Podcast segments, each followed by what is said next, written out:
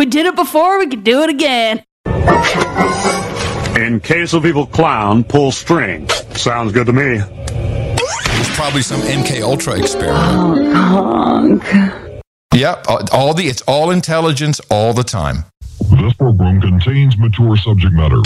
including maladjusted youth, masochistic hillbillies, and the excitement of the price is right. It may be deemed inappropriate for our younger viewers. Viewer discretion advised.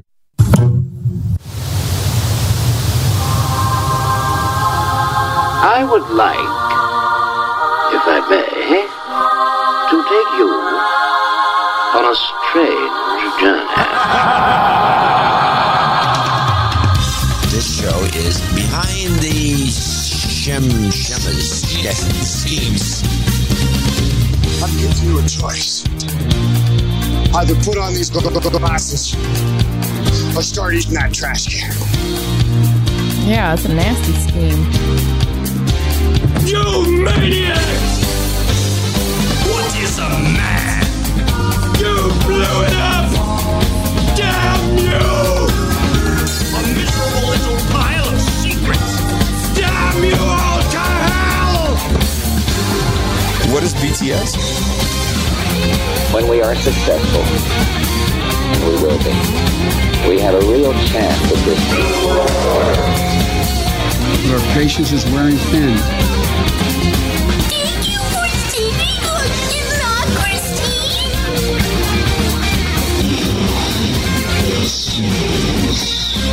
I'm trying to get to um, I'm trying to get to 62nd and North North Market. Go down there and get on the Market Frankfurt No, I'm line. not train. I'm not training. I'm walking. All right, just walk right up Market. That street right there. Just Okay, this street going this way, it's Yeah. going north. Yeah. Okay, thank you. What what kind of films you like to take? Skateboarding. Oh, skateboarding. Yeah. How long you been doing that? Mm, I don't know, a year. A year. Are you a good skateboarder? Yeah, I'm all right. I hear you. I make movies. Yeah? Yeah. What kind of movies? I make I make uh, motion pictures, space movies. All right, what do do you you like film? space? Yeah, I like I space. spend I film in California. Cool. My my name of my company is Bella Mafia, Quackafella Records, incorporated by Rhyme Syndicate, Three Yellow Men Trillionaire Club. We got to think big. Three trillionaires. Yeah. Cause this is a trillion dollar industry. And we taking over the industry. We taking over the world. Yeah. And you know what we gonna do? Yeah. And we also we gonna go two labels. It's only gonna be two labels, and the other label is gonna be Butt Naked Wonder, Big Brother Thunder, and the Master Blaster to cut off the little boys' wee wees, the, the despicable ones. The little boys can't get pussy off their mind. They're gonna lose their dick and nuts, and God gonna make the little boys to take the pussy and the bitches, you know, with alcohol. So you gonna tell you gonna tell me the fa- pa- the, the pain you feel when you birth your first baby. Hell yeah. You know, and that's something the man need to know that the pain the woman go through when they do wrong, to feel the pain, and maybe they won't do it no more. So all you men gonna be pregnant with babies. God bless you, and that's gonna and that's gonna be uh, that's right, and that's gonna be 2009, 2010. Ben the rat coming to the to the world. Did you say Oklahoma? Oklahoma. Oh yeah. Oklahoma, Texas, New York, Philadelphia, around the world. It's gonna be a big nut bus. A purple nut and the purple pumpkin eaters is coming to eat all you motherfuckers, the real monster. And the purple haze. Uh, no, we're not smoking no purple haze. We eating y'all purple haze, motherfucker. And we eating y'all cocaine rock smokers. Cause it's a new rock coming to town. Purple rock cocaine. And it's not for sale, and it's taking y'all motherfucking dope smokers to the moon. Catch our vapors, you bitches, and suck our dick on camera. Boo! Boo! Ah, ah, ah, ah! Eat, eat, eat, eat! The funky monkeys is coming. Eat our shit and suck our dick. You hoe ass bitches. Taking over the industry, it's episode 112 of Behind the Schemes for August 15th, 2022. And taking over the world, this is Booberry Black Knight of the Mothman. And all the way from way the hell over here on the Brev Coast, where it's a trillion dollar industry. My name is Lavish. You know, I've heard from reliable sources that it will, in fact, be a big old nut bust. All over the world. Mm. It's gonna be a big nut bust. Yeah. You like it? we did space? it before, we could do it again. I gotta go back. before, do it again. I gotta go back and get that space one. It was good. No, that's such a classic. Well, how you been? How's your week? Uh, good. Uh, busy and uh, active, and it's been hot as hell, and just just keeping it going, man. We've been we've been trying to stay cool, trying to stay out of trouble, but it's not it's not easy. How's your uh, week going? It was busy as fuck. Busy as fuck. It's actually probably going to take up most of the segment that I have prepared for tonight is talking about a couple of events that went down. Mm-hmm. Um, but yeah, you know, it's just I thought the tail end of summer was winding down to an end, but uh, just grinding on. Keep Yep. on grinding on. Indeed, uh, people need their entertainment. Are you not entertained? That would be a good one. Should go find that Are you not entertained? Are you are you not entertained? Are you not entertained? uh, I love that movie. That's a that's a bro down movie if there ever was one. Post podcast. Get banana. Wear banana. Oh, wear banana. That's right. Wear banana. Get banana. Hmm.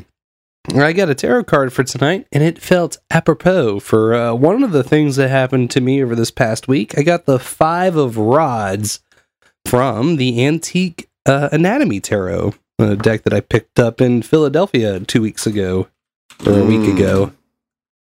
Five of rods. This is that wands. Mm-hmm. Excellent.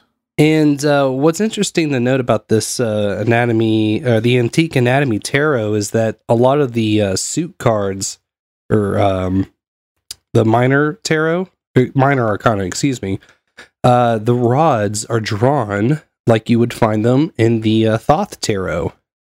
Hmm. Yeah, where it's uh, it's more abstract shapes, the actual physical rods, whether uh, rather than it being, if I'm not mistaken, in the Rider Waite, it's a group of like five dudes all standing in a circle battling with their staves. Yeah, it's a group of dudes beating the crap out of each other. Mm. Well, I got uh, from the actual uh, book that came with the deck. The Five of Rods throws you into the ring for a fight. Mm-hmm. and only the most determined will win. Competition is fierce, and your rivals are all around you. This card wants you to get your game face on and come up with a plan of attack. Having clear goals and being firm in your convictions will help you come out on top. Uh, the Five of Rods can also indicate that the people around you do not have your best interests at heart. They have their own agendas, and unfortunately, they involve taking you down. Stand firm and appear strong even if you don't feel it. Keywords being competition, battle, strife, success, and obstacle. I've seen so many kind of different renditions of the Five of Wands. It's it's a conflict card, as you described it, but then I've also seen it as if it's um, an argument of show rather than a, an actual fierce, violent argument. Like somebody's kind of uh, puffing their chest Mm. rather than actually, you know, engaging in a fight. It's like someone's walking out with a microphone just blustering a lot of bullshit. And you're like, yeah, get out of here, man. I don't know Or- you. I don't owe you nothing. Step down. Step down, son. it's not easy to fight the man with the microphone. I'll tell you. It will be when it's shoved up his ass. that guy likes space. Oh my goodness. It's so roomy in here. Um, yeah, it's like you know, two guys, two drunk guys at the gas station that are talking a lot of crap, but not actually swinging. You know, Yeah. sometimes. It's like it's like the moment when the when the shirts have come off. Oh boy, when the shirts come off. Yeah. Yeah. Oh boy. Yeah, and then so shirts are off, pants are getting tugged up, but Pants are off. yeah, it's still stuck in that awkward. Are you gonna? Are you gonna? Are you gonna kiss them or are you gonna punch them? You know? The five of wands, ladies and gentlemen. Mm. Very conflicting card. No doubt. I actually uh, got the reverse five of wands the other day, Oh, which uh, means all the opposite of that crap. so shirts are still coming off, but But in a good way. We're avoiding conflict now. no doubt. If you want to see the card from the Antique Anatomy Tarot, it's posted at the top of our show notes, which are found over at zosascorner.substack.com. It's where all of our articles and show art and producer credits and links to intermission tracks and all sorts of crazy shit is found in these notes. So you should go check them out. And uh, it's entirely free to sign up and uh, have them delivered over to your email inbox. Mm-hmm. Mm-hmm. They're very, very uh, good looking notes. They got a lot of good stuff there, but they're also nice to look at. It has substance and uh, material. Wait, you know what I'm trying to say. It's like it's like the chicken and dumplings for the internet. Cuz not only is it going to fill you up, but it's got medicinal properties. It's going to be very uh, hearty. You know? Yes, I think I know. Yeah, okay, yeah, Yeah. yeah. It's like the aloe vera of of the internet. Yeah, yeah, yeah, yeah. It's uh You it's a very it's a very familiar feeling. I've been here before, I haven't I? have. Oh my goodness. But yeah, we got all sorts of crazy links. We got links to the Green Room, irc.zeronode.net, hashtag Green Room. It's where we hang out every week when we do these shows live on Monday nights, uh, immediately following Hog Story, which congratulations to the Hogs for having the one and only John C. Dvorak on tonight. oh, John C. It's very exciting. And uh, Lavish, you might be potentially uh, bumping into him tomorrow. Maybe. That's a possibility. It's maybe. It's a big maybe, but you know what they say? Maybes are just babies that need nurturing into a sweet little yes. Well, I wish I was the one who could nurture that baby. Uh, unfortunately, the the responsibility will fall onto Mimi. I was gonna say that would that would be that would be funny to welcome John. I have a I have a favor to ask. I need to nurture you. I, I want no, I don't want to nurture you. I need to nurture you. I have to. JCD's listening to this right now, and he's like, "Well, I'm not going. I'm not going tomorrow." Glad. Thanks for making that easy for me. Oh man. Yeah. For anybody who doesn't know, I'm I'm hosting a meetup tomorrow. This will be my third meetup that I've hosted, and since uh, I want to say, just this summer, probably. Oh, nice, killing it. Yeah. I've been I've been trying to do it like every two months. So I would say maybe a little before the summer then is when I had my first one. And they've been fun. They've been kind of I mean I've I've only done two so far, but the first one was a slam dunk and there was like 30 people that showed up. And then the second one about like 10 people showed up and most of them that showed up were repeat people that were at the first one. And uh yeah, people bug me about it. They're like, "So, when's the next one? When's the next one?" It's like, "Cool, this is a thing now. Let's do it."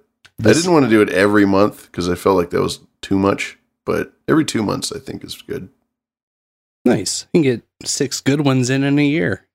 Yeah, yeah, and you know maybe more if if that's what's happening. But there's a there's a surprising lack of no agenda meetups happening in in the Bay Area, where you know JCD lives and, is, and was born and reared. So I figure you'd have more of those, Hmm.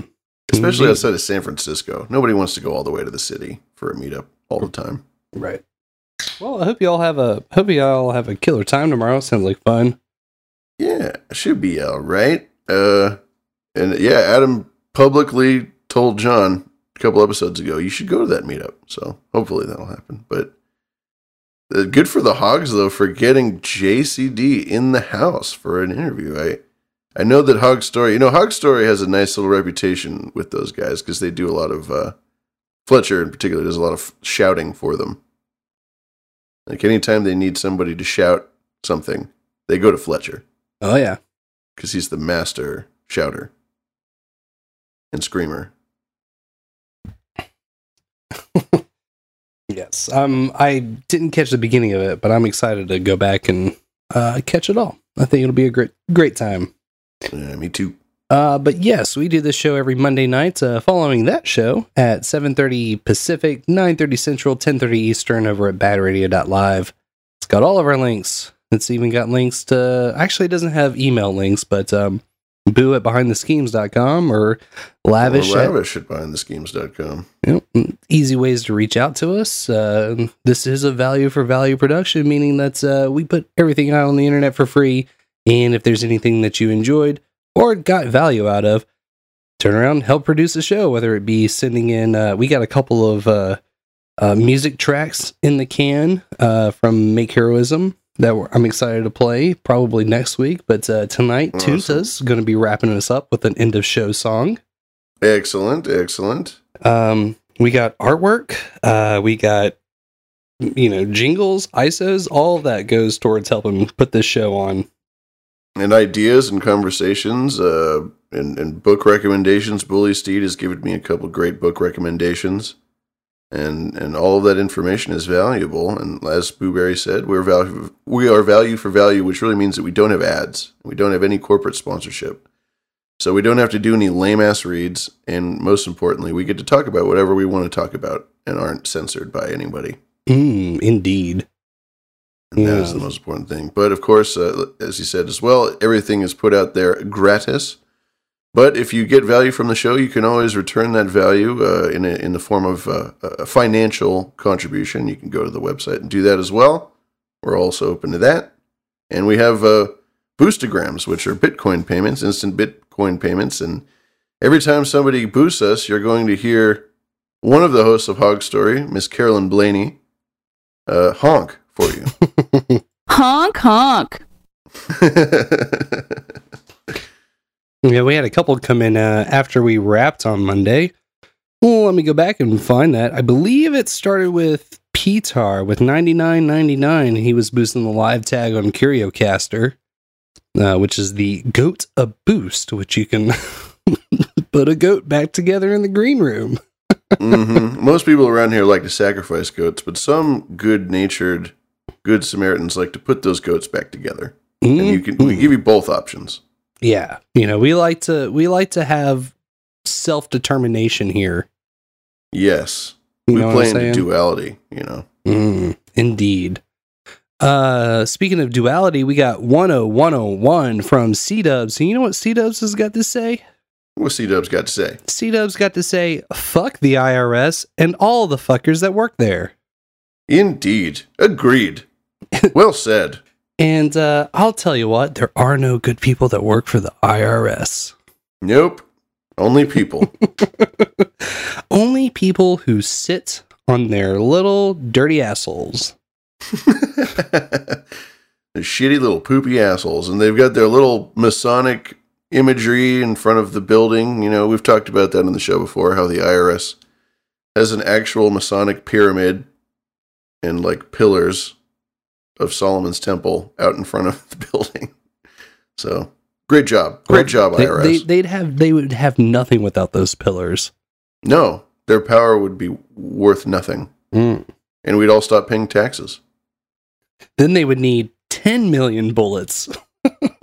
Yeah. Uh, that's that was one of the, like that was one of those pieces of news when I read it. It just brought a little joy to my heart. I, I can't explain it, but the IRS was on the books buying about five million rounds of ammunition. I was like, "Fuck yes, let's do it." Mm, right. Things are moving in a good direction. I like I like these odds.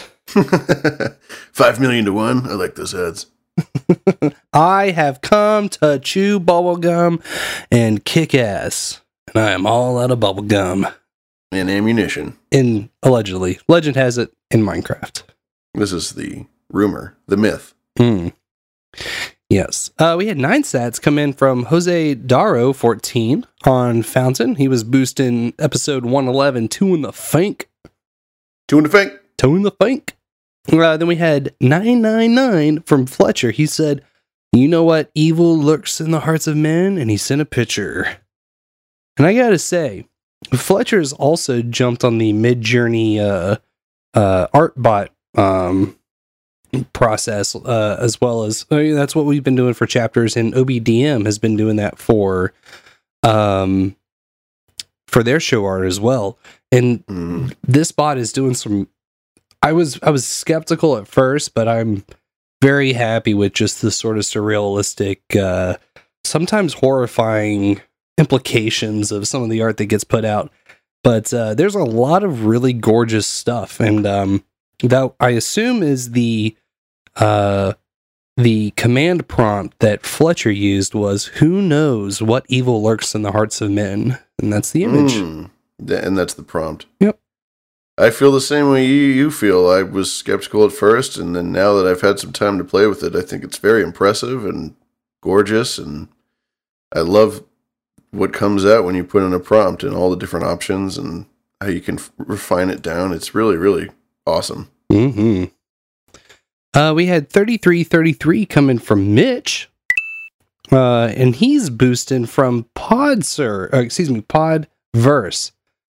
I still get that fucked up. Pod Serve is our hosting company. Podverse is the nude podcast app that you should go check out at newpodcastapps.com or vice versa, podverse.fm. You can check that out. Honk. I want to say, I want to give a hearty congratulations to Mitch. Uh, Mitch has just uh, introduced on the Podverse iOS and Android apps the ability to connect an Alby wallet, which is a browser based light, lightning attached uh, Satoshi wallet that you can use to not only boost uh, podcasts, but if you go onto a website that has got the Alby tag embedded in its header, which I was trying to do, it'll Mhm. show up. Um, you can boost social media uh, profiles like uh, mine at boo underscore Barry Mothman at noagendasocial.com. I've got a little tag there now. You can just copy and paste that into a into your Alby wallet, and it's an easy way to get set up boosts and sats. Hmm. Interesting. I've been hearing about this Alby situation. Looking into it. And uh, I don't want to forget Mitch's message. He said, Hello, Lavish and Blueberry, testing boostagrams from Podverse F-Droid 4.6.0. 4.6.0 will coincidentally be our 46th F Droid release. what could it mean? Uh, Speaking well, of code, no one knows what it means. It's provocative. Well hello, Mitch, Mitch. Mitch, I can only say that I hope Podverse F-Droid 4.6.0 doesn't fall up the stairs. Mm-hmm. I hope it doesn't go the way of Air Force One. I think, no, all jokes aside, I think it's super phenomenal that uh, not only does PodServe, God damn it, Podverse do all of the chapters, the transcripts, uh, it'll play our GIF show art specifically, which is super amazing balls.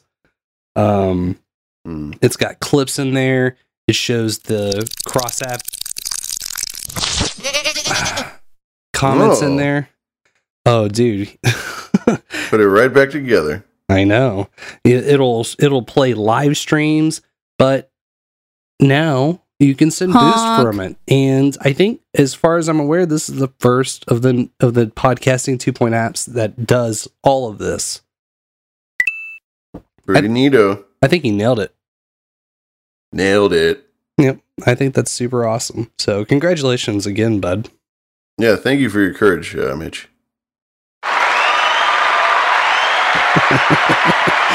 Uh, next up, I said, woo! I said, woo, woo. Uh, next up was Kyron from the Mere Mortals podcast, boosting 520. He was uh, sending that through the CurioCaster live item. He said, uh, testing out some Gematria, go value for value. And he and was, then he he did a follow up because 520. He was off by two. So then he sent in a 522 and got, I believe, the sun. I'm not looking at it, but I, I think I remember he got the sun in that Gematria boost. That is correct. Yeah. Yep. Yeah, we had a teased from Bully Steed for 333 through Fountain. and uh 3333 from Servo saying honk. Honk. Honk. Honk. Honk honk. Uh 714 and this one I'm looking at it in the chats. This is a good looking one. I have not seen this one before, but uh uh Kyron boosted 714 and got the Nikola Tesla boost. Hell yeah, dude. That would be a fun sound effect to get for the show. Yep, yep, yep. Yeah. I definitely have a clip somewhere of like the world's largest Tesla coil going off. It's fun. Uh, but yeah. Uh, let's see. Kyron asks us in his boost, what are a couple of your favorite books? I like adding new items to my to read list. Well, Ah, bold of you to assume that I can read. if we could read, we'd be very upset. Um,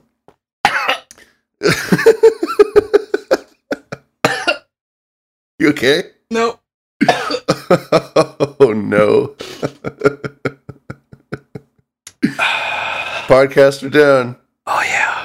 Oh, you like that? You like that?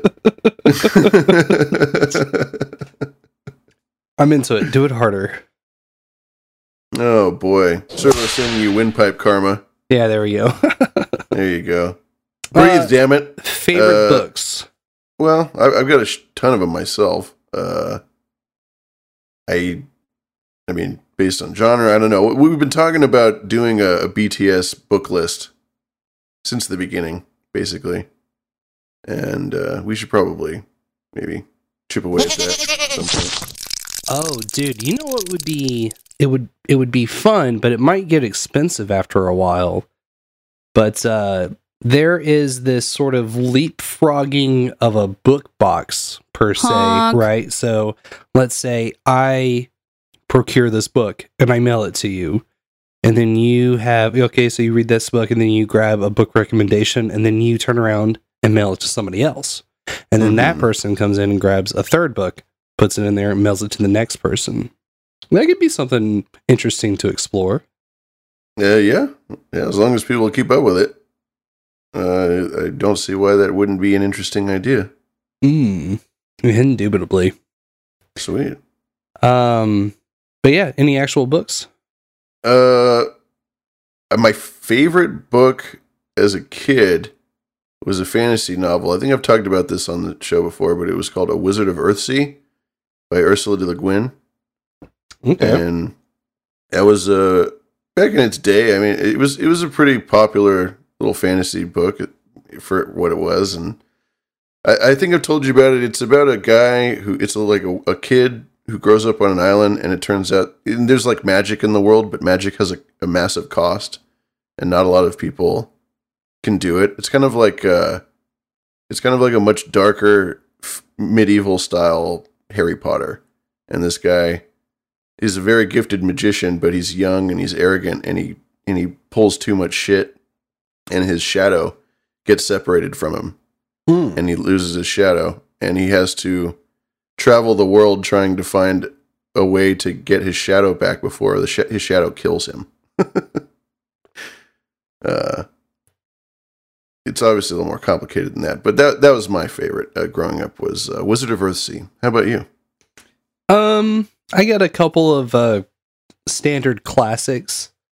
1984, Animal Farm, Hitchhiker's Guide to the Galaxy. Uh, those are three of the easy top tier uh, lists.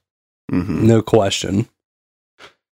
Um, the entirety of the Hitchhiker's Guide series is is pretty good. It kind of goes in weird directions towards the end. Uh, I generally I like most of the Stephen King books that I've read up until the end. I would say that Cell was a pretty good one, as well as The Stand. I think The Stand is an awesome fucking book. I love the stand as well. I mean, my uh, my MySpace profile going all the way back then was uh was named after one of the characters, the Trash Can Man. The Trash Can Man. Yeah, yeah. The stand had a lot of cool characters. I remember like the the old lady who who led everybody, and she went out in the desert and starved and came Mhm. back.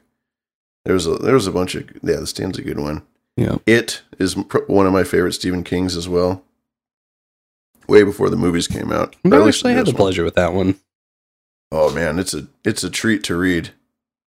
Uh, let's see what's else. Uh, The Hobbit. The Hobbit is easy up there. The Hobbit is a good one. Pfeiffer brings up Heinlein. Uh, I I loved Stranger in a Strange Land. Mm, Starship Troopers. Starship Troopers. Starship Great movie as well. Starship Troopers is a is a standard read for a lot of Rangers, Army Rangers. It uh, it should be. It has a really good. Uh, it has a really good message about militarism and about governments that are run by militaries. Yeah. Instead of by the civilian. And that's kind of the main takeaway from Super Troopers, not Super Troopers, Starship Troopers. I get it mixed up. Oops. Uh, yeah, Bully Steed Grok's Stranger in Oh. a Strange Land. The Exorcist. The Exorcist. That book is hard to put down. Nice. Yeah, yeah. The Um, but Exorcist. yeah, I Never mean, read the book. Oh, and, and Fountainhead. We've been talking about Fountainhead lately, which is an Ayn Rand, Oh yeah. which is, in my opinion, a, a far superior book to Atlas Shrugged. Atlas Shrugged is like, it's like reading Capital, you know, by Karl Marx. It's boring. It's just like, it just propounds fucking philosophy that uh, you don't care about. But uh, Fountainhead is actually like a great story, very very well written. Um, yeah, some other uh this is non or uh, i guess biography musician biography specifically the uh warren warren zevon book is really good Oh my god, I have to read that. the I love uh, Warren Zevon, man. the bruce campbell biography is super amazing if chins could kill Mm-hmm. mm-hmm. Um and the let there be gwar it's going to be very expensive if you can find a copy of it but that's a phenomenal book love that one um yeah i mean that's that's just kind of my general list of stuff that i know from the top of my head that i've gone back and read multiple times Yeah. Uh, uh, uh, for music, I would say the the biography of Led Zeppelin, "When Giants Walk the Earth" by Oh, Mick yeah, Wall, yeah, yeah, yeah. is That's a killer. The really, dirt really good. mötley crüe's the dirt The Dirt. I haven't read that one, but I'm sure that's a good one. It's interesting. It's got uh, it's written by all four of the members, so it jumps from POV to POV. Oh, that's great. Yeah. You rarely get that with a with a band book. You never get the autobiography, which is nice. That's what you really want. That's you know when Giants Walk the Earth about Zeppelin. This it's written by a guy named Mick Wall, who also wrote uh, War, the unauthorized biography of William Axl Rose. But uh, he like pretends to be the band members and kind of writes it as if it is an autobiography, but he's but it's him, and it's a, it's a great device. Yeah. Well, I hope that answers your question. Indeed. He's been reading a lot of. He's in the chat here. He says he's been reading. Oh, is it is it Mere Mortals? That, that's him. Yeah. Carrying down Nietzsche, uh, Kierkegaard. I'm not sure with him or who that is. Kierkegaard, Aristotle. Aristotle, of course. Hobbes, Descartes. I find them super overrated as a whole. I get way better phys- philosophical ideas from books that aren't touted as phil- uh, philosophy. Yeah. Yeah. You know, there's a there's one called um the Zen of motorcycle repair or something that's on my list. I might even have a copy of it I want to check out. I think it's just this guy kind of documenting the way that he fixed his motorbike. hmm Stuff like that, practical instructions. I think that the the art of war and and various uh, like the five rings and certain sort of combat or war oriented books are also very great philosophy books because they I mean war is a is a metaphor, you know, you go to war every day with yourself, with the world, with challenges and and how to circumnavigate the complexities and the the the, the traps and pitfalls of life, you know. It's kind of all in there. Yeah. All my philosophy ended at me telling mom all I wanted was a Pepsi. I just wanted one Pepsi. Just a Pepsi, Come on, just one Pepsi. You're on drugs. I'm not on drugs. I'm not on drugs, mom. I I'm just not on wanted drugs, a Mom. Yeah, you are. You're on drugs. Uh, let's Uh, see here. Oh, then we had uh, we had some people putting goats together and apart and together. Or I'm sorry, it was just okay. So Is it just this one goat, this one poor goat that keeps getting ripped and put together and ripped Uh, and put together? so Bully Steed came in, put the goat back together. She said BTS wardrobe has arrived. Ooh, bring on the movie Heyo. night. nice. Yeah, we're all be we're all going to be wearing our BTS shirts on movie night. Hell yeah, Great. dude. Oh my god, I got two more on the way myself. That's great, Bully Steed. Glad you like. Yep. T-shirts are over at Behind the Schemes. Schemes spelled normally, so S C H E M E S dot threadless dot com, and uh, Yeah. you can check those out. Make heroism uh, may or may not have disclosed of some new designs coming down the pipeline. So Yes. get excited. Make Heroism and Mary Kate Ultra. I can't thank them enough. They they provide an absurd amount of value to the show, and we're so very grateful to them. Indubitably. All I can do is buy their shirts. Take my money. I'm so excited. I've got a BTS bro tank on the way. It's like a dream come true. It's gonna be a big nut bus. Big nut bus. Hell yeah. And then uh our last one uh so far for tonight was from Pfeiffer. He said, Hope there's still room in the burn pit for 6666. This mofo was slaughtering a goat. Oh, he's a reverend for God's sake. A reverend doctor slaying goats. Of course, there's room in the burn pit. I was watching him. I I I I saw him look down. I saw the way he was looking at that handle. I saw what he said. I love that pearl handle. He loves the pearl handle. Loves that pearl handle. Mm, indubitably. Honk honk. Honk honk indeed, caller. But yes, if you want to get in on that action, which you should, because if you don't go over to nude podcast apps, you are denying yourself. If you go to look for us on YouTube, you won't find us there. You can still find us on Apple and, and Spotify, but not forever because one day we'll be gone.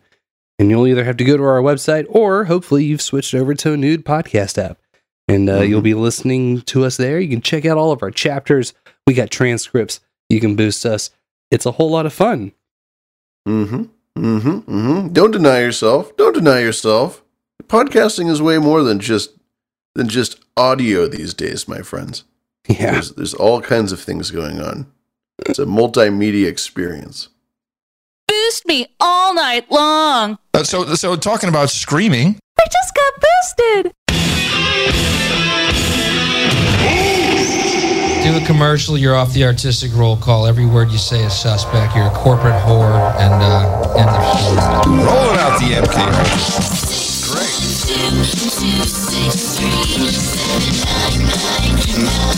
It's gonna be a big nut bus.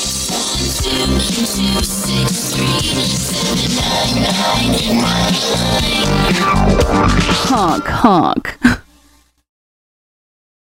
And that's the easiest way that you can help produce this show is to call 612 263 7999. You can leave a scream mail. You can uh, pretty much say whatever you want. That's right. We don't screen anything. And don't worry, we won't pick up the phone on the air. The phone lines won't be open. So don't be afraid. You know, you just call us at 612 263 7999 and uh, leave us a scream mail. Uh, you can scream or you can just tell us how your day is going. Wh- What's going on with you? How's your Monday?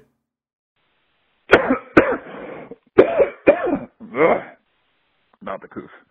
Uh, just got back from a little run they running, and uh, I was like, "Oh, gotta call, gotta call, gotta call, gotta scream." Uh, yeah. So the wife and I, my wife and I went away for the weekend for blah blah blah celebration and whatnot, and uh, and then uh, you know, be like to hang out with the special one and uh, get some time alone and and whatnot, and and you you start to work and you know go to start to work week and you're just like ah because you know you just want to be back. You want to be Yeah. back with them and uh, hang out with them ever more. And uh, sad, uh, sad. Uh, you're happy you had that time, but you know, sad you can't have it even more. So, you know, I guess uh, goals and things to work forward, look, uh, work, work toward, and and and whatnot. So, anywho, and uh, yeah. So that be that be the stream. All right. Lavash and uh, Blueberry Nightman of the uh, apocalyptic uh, level and outdoor lighting uh, and uh, packing bubbles uh, in the shed again. All right, in the shed again. Yeah.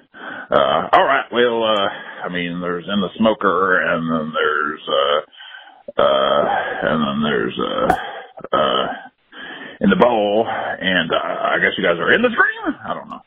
Uh, anyway, In the screen? Uh, yeah, Sure. maybe there should be something in the in the in the in the something in the in the goat blood. I don't know. Uh, but uh, all right, well, love you guys. Stay dangerous. I got. I have one for you, caller. How about in the back of my trunk? When Mothman comes out of nowhere and grabs you. In my DMs. Well, I think technically speaking, it would be in the green room, but in the screens is pretty good. I don't. There's already in the sewer and in the smoker though. Yeah, there's too many ITSs at that point. You, you, you're tuning. We got the we got the in the green room there, uh, Christopher Battles. If you ever wanted to hop in the in the green room, you can always do that. We're at hashtag green room on IRC. You go to irc.zeronode.net or you can go to our website. and get in the chat room that way. Should we bribe him? Bribe him? What are you going to bribe him with? Here's a sugar cube, son. Oh, yeah. Yeah. Make him an offer he can't refuse. No, you, there's no way that you can put down these sugar cubes. We got the sh- best sugar cubes from all around. Yeah, you ever seen cubes like this? These Nah, are real. This is a real thing I, here. I tell you, man, I swear up and down, I ain't never seen sugar cubes this clean, this pure. Pure, straight, 100% sugar. Mm. No baby laxatives cut in, nothing like that. None of that fentanyl. You got it all. Perfect. Perfect cubes. Oh my goodness. Well, I think that was the only scream mail that we have for tonight. Oh, I'm sure we have plenty more coming. And if you call us at 612 263 7999 and let us know what's on your mind, I want to know. You got uh you got anything in mind for a die roll tonight while I get that jingle up and ready to go? Well, we, Blueberry and I have been talking about uh, Dungeons and Dragons a little bit lately, uh, which is a game you may have heard of. It's a tabletop game. And I don't know, I, I've been thinking about this D20 a lot lately. What, what can I say? It's, it's a classic one. The tetrahedron. Uh, you want to just do a classic roll? Whoever rolls highest chooses whether they go first or last. Ooh. Well, I think you've presented me with odds that I would never be able to refuse. Hmm.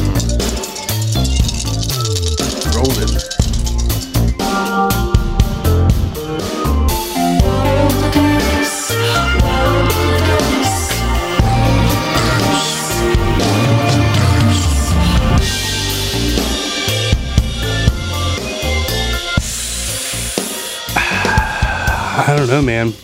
I'm feeling pretty frosty. You got a 20? No, I didn't. Did you get a 20? Oh, no, I didn't know. No, I didn't get, no, man, no. Well, I got a 17. Ooh, I got a four. So unhealthy, but so hot. I'd like to thank the Academy for this four. I wouldn't be here right now if it weren't for this four. Thank Man, you, Academy. That's the sort of die roll that you would get when the bar lights turn on. Yeah, that's the uh it's 145 go home roll. You're like, What's God, where's my phone? Where's my glasses? Where's my shoes? And then that one douchebag goes up. He's like, "Closing time, closing time."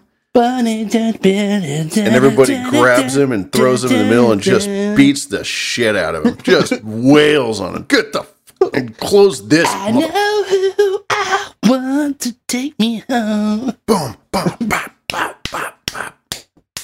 You, you motherfucker. Yeah. Uh, no. Stop. Yeah, I know. Just pull out the bar whip. Hit him with the mop.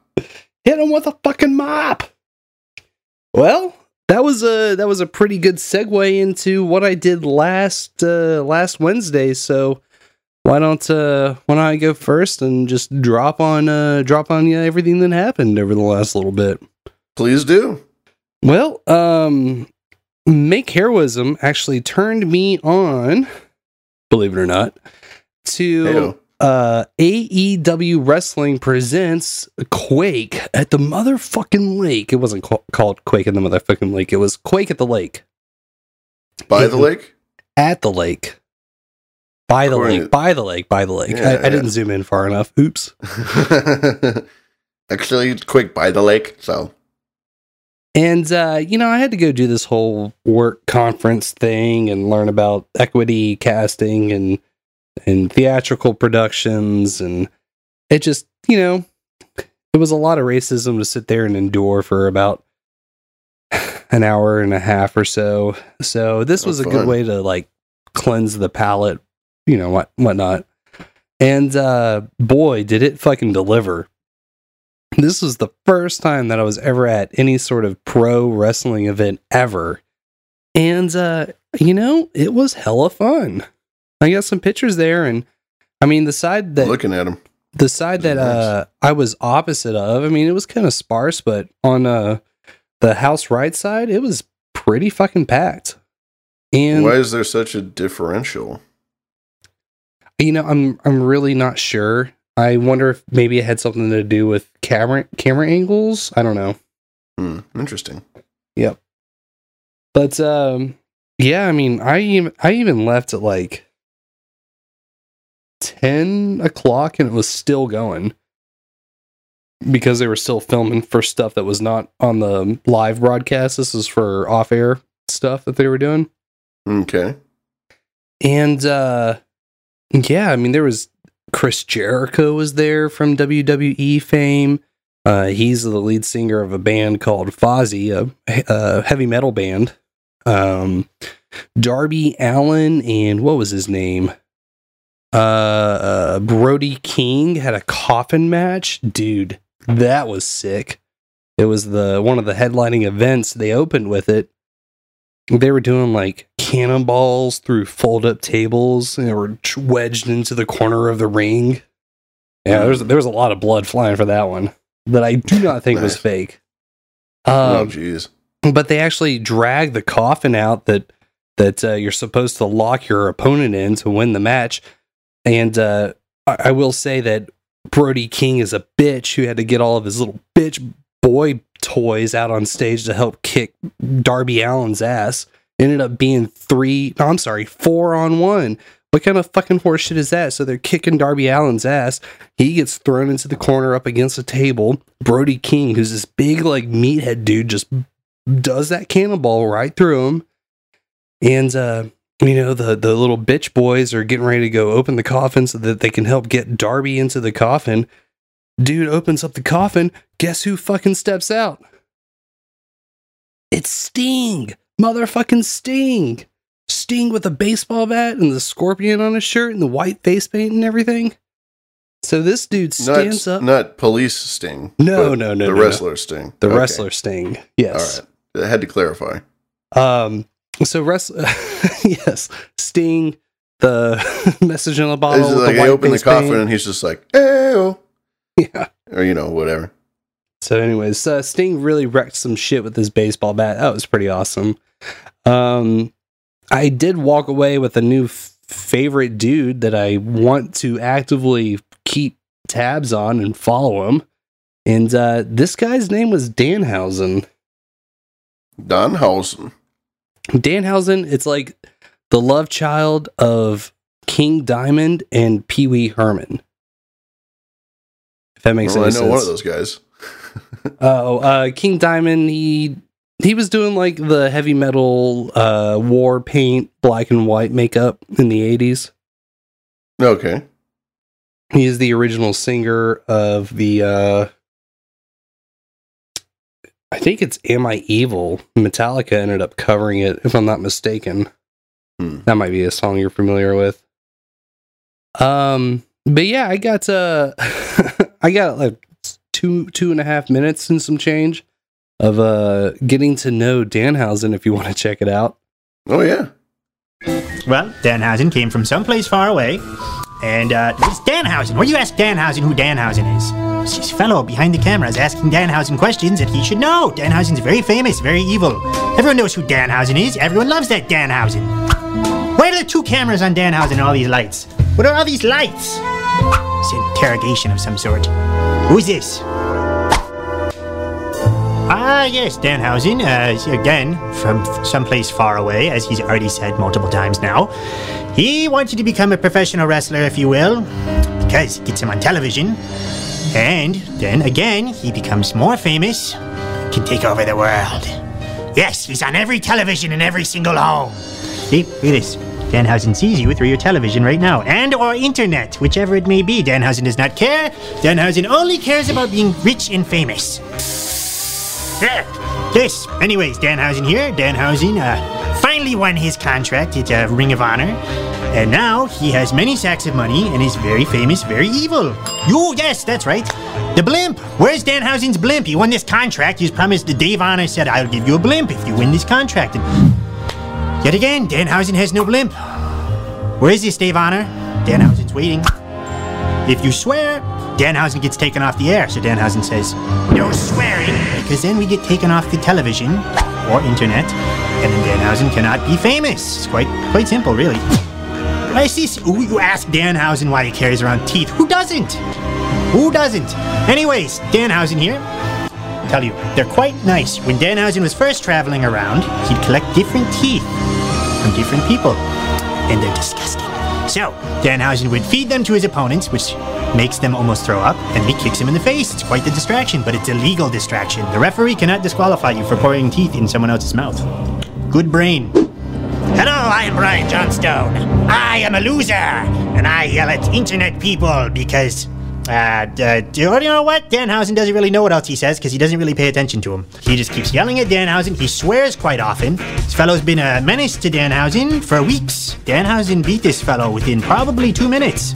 One, two, three, won that contract right in the middle of the ring. But this fellow got back on the internet, wrote an email or something, and he said, Ah, I've lost my match, but now I must avenge myself.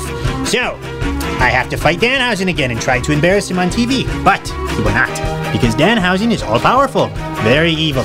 So, there's no stopping Danhausen. Danhausen's unstoppable. Is that enough for you? I really love the gimmick of uh walking around with a collection of teeth and pouring it into people's mouths. yeah. Here, take this. You look like you'd use more teeth. Yeah. He's got just a jar, a mason jar of teeth. Nice. Looking at pictures now. Oh yeah. So, you know, he's rocking around with the uh with the sort of uh heavy metal Bauhaus uh, uh spook fiend sort of face paint. It's awesome. He talks in the Big third ass, person, uh, which is I'm always a huge fan of. He's got a big Satan bat on his chest too. Oh yeah, very Satan-y. Very nice, very evil. Cool. Danhausen. That was the thing that caught my eye. I was looking at the merch. I bought a hat. I'm wearing it right now. But uh I was looking at it. They had this this guy with the face paint and a big black and white swirl, and one side it said very nice, and the other side it said very evil. And I was like, hmm. hmm. Very I'll interesting. Very interesting. Um, let's see what else. Uh, there was a couple of uh, women matches; those are entertaining. Um, Always. there was a, a gentleman I can't remember his name. I guess that would make me a technical homophobe. Um, but he was a gay wrestler that uh, got pinned within three minutes, and uh, the woman in front of me, um, I could, if I was at the right angle, I could watch the match through her gauged ears. If you know what I'm saying. Oh yeah, yeah, yeah.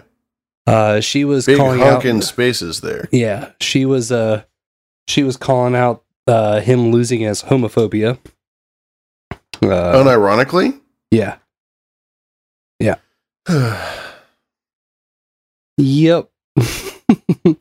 There was a there was a lot of uh, crowd interaction for sure. I mean, there was definitely factions, you know, chanting against each other. Mhm, Um, so that was super entertaining. I loved just how much everybody was into it. It was uh, it was very very cool. I can dig that. Yeah, you send me pics, and you, you really had a good time. It sounds like. Uh, so I got a bunch of videos from that night linked in the show notes. Uh, CM Punk ended up showing up at the very end after the match between the title match between uh, Jon Moxley and Chris Jericho. Looks like now I've little- heard of this CM Punk character. This guy is very famous. Mm. Yeah, he's a uh this is kind of a self-touted uh uh straight edge wrestler. So he doesn't fall for all of the drinking and the drugs and the promiscuity of uh famedom. No, Looks like he's, he's, a Boy Scout. Yeah, it looks like he's done uh both uh good and bad story arcs. Hmm.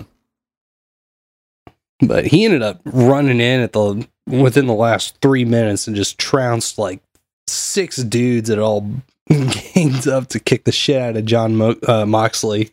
and then to thank him, you know what Jon Moxley did to uh, to CM Punk after No. CM Punk just went up there and saved his ass? What did he do? He got in his face and gave him the middle finger. Oh my god! Yeah, so I think Jon Moxley has got his comeuppance. You know what I'm saying? Oh my goodness! What? What a an ordeal! He's he's stirring a, uh, a pot of stew that he won't be able to finish on his own. Oh boy! Yeah, yeah. He's gonna he's gonna take a sip of that. He's gonna burn his tongue. Well, that's not very nice. it's not, man. It wasn't cool. That's not cool. If I was in the audience, I'd be like, "Man, that's not cool, man." And that's it. But uh, yeah, I'm I'm gonna see. I'm gonna go find out uh, more about local matches now. It's it's on my radar. Um, so I went and met up with a, a stagehand that I know that works uh, at a theater not too far from the Target Center where we where the show was, and we got out there and uh, I met up with him on the back patio and I rolled up on him. But he was like, "Hey, buddy, how's it going?" Because we hadn't seen each other in a minute. Without even saying hi to him or anything, I just walked up and I said, I don't know who the fuck you think you are, buddy, but I'm the real Mothman of the Miniocalypse, and I can outfight, outfuck, outparty any of you lame ass motherfucking stagehands because I am the original Mothman of the motherfucking Miniocalypse, and I come from beyond Jupiter, that's beyond Venus, and that's way past Uranus, pal. Watch out! You'll have to give Hunter royalties pretty soon. yeah, I was really feeling it. I was really feeling it. Nice. I remember after this, you texted me. I think your first text was something like along the lines of, "I have had an awakening." Yeah, yeah. That uh, somebody just DDT'd that closet door open. If you know what I'm saying. That's great. Yeah, it was, it was so, and yeah, I was pretty hammered too by the end of it. Good, good. Yep. Had a couple of free drinks at the. See, the thing was, the best part about all of this was I was supposed to go see Wicked through a work thing, and they were going to provide a free ticket. But then Mick Yeah. Heroism hit me up with the deets on this, and I was like, "Oh, well, obviously I have no choice but to go see wrestling." Yeah, you you picked you chose wisely. Yeah, I uh, I even texted a a friend of mine that did Wicked for years, and I was like, I was so I'm, I'm sorry, but I I was supposed to go see your show tonight, and they weren't on it. Um, it's been a, a while since they left, but uh, anyways, I was like, oh, I'm Oh, sorry, okay. I, I couldn't make it to see the show that you were on for years. I had to go see wrestling instead, and I think all they said back was, "Fuck yes" in all caps, giving me Yeah, full carte blanche approval. there's, there's such a you know they're very similar, Wicked and wrestling. People painting up and having all this drama. It's really not you know Yeah, there's there's there's a well, I was about to say that there's choreography, but that would be ridiculous because I watched the Because it's real. I watched the dude fucking cannonball another dude through a table. Yeah. That's the thing about wrestling. Even though, even if it is allegedly choreographed, they still beat the absolute crap out of each other. Yeah, I was watching some interview. Uh, it was a MMA fighter. He was still currently competing, but he was interested about transitioning into professional wrestling. And uh, he eventually had to back out of it because he said, you know, you can go into you can go into a uh, UFC ring, the octagon, and fight and like get the shit kicked out of you, but on a long term scale, the the pro wrestlers are suffering damage at a greater magnitude. So they're really just getting put through the uh through the mill when it's all said and done. Oh yeah, sure. If you think about it from like perspective of say say a boxer, a boxer in their entire careers is only going to have if if it's a long career, they'll have somewhere between you know twenty to forty fights in their whole life, whereas a wrestler will have far more than that, far more than that. So Yep. yeah, No doubt. But uh it was it was everything that I wanted. Everything that I wanted. Apparently they were hurting for hands on the loadout. I I wasn't aware and Slash was way too uh, inebriated to even push a box. you know, s- saunter up to them. Hello, can I help you, please? You know, I've been in that guy before, or been that guy in that position. No, you get paid. You get paid. I suppose. Yeah. Um. So yeah, that's uh that's all I had on uh the wrestling match. I wish there was a way we could watch some clips, but uh, you know, in the future, maybe by this time next year, we'll see. Maybe, Mhm. maybe. and you're gonna obviously go to to more stuff, lower key stuff, more local stuff, because obviously this is like a, a big, you know, AEW is like world class wrestling, giant arena. But I'm sure that there's plenty of wrestling stuff that's around that's more, uh, that's like a lower tier, you know, more intimate, but also probably equally as fun.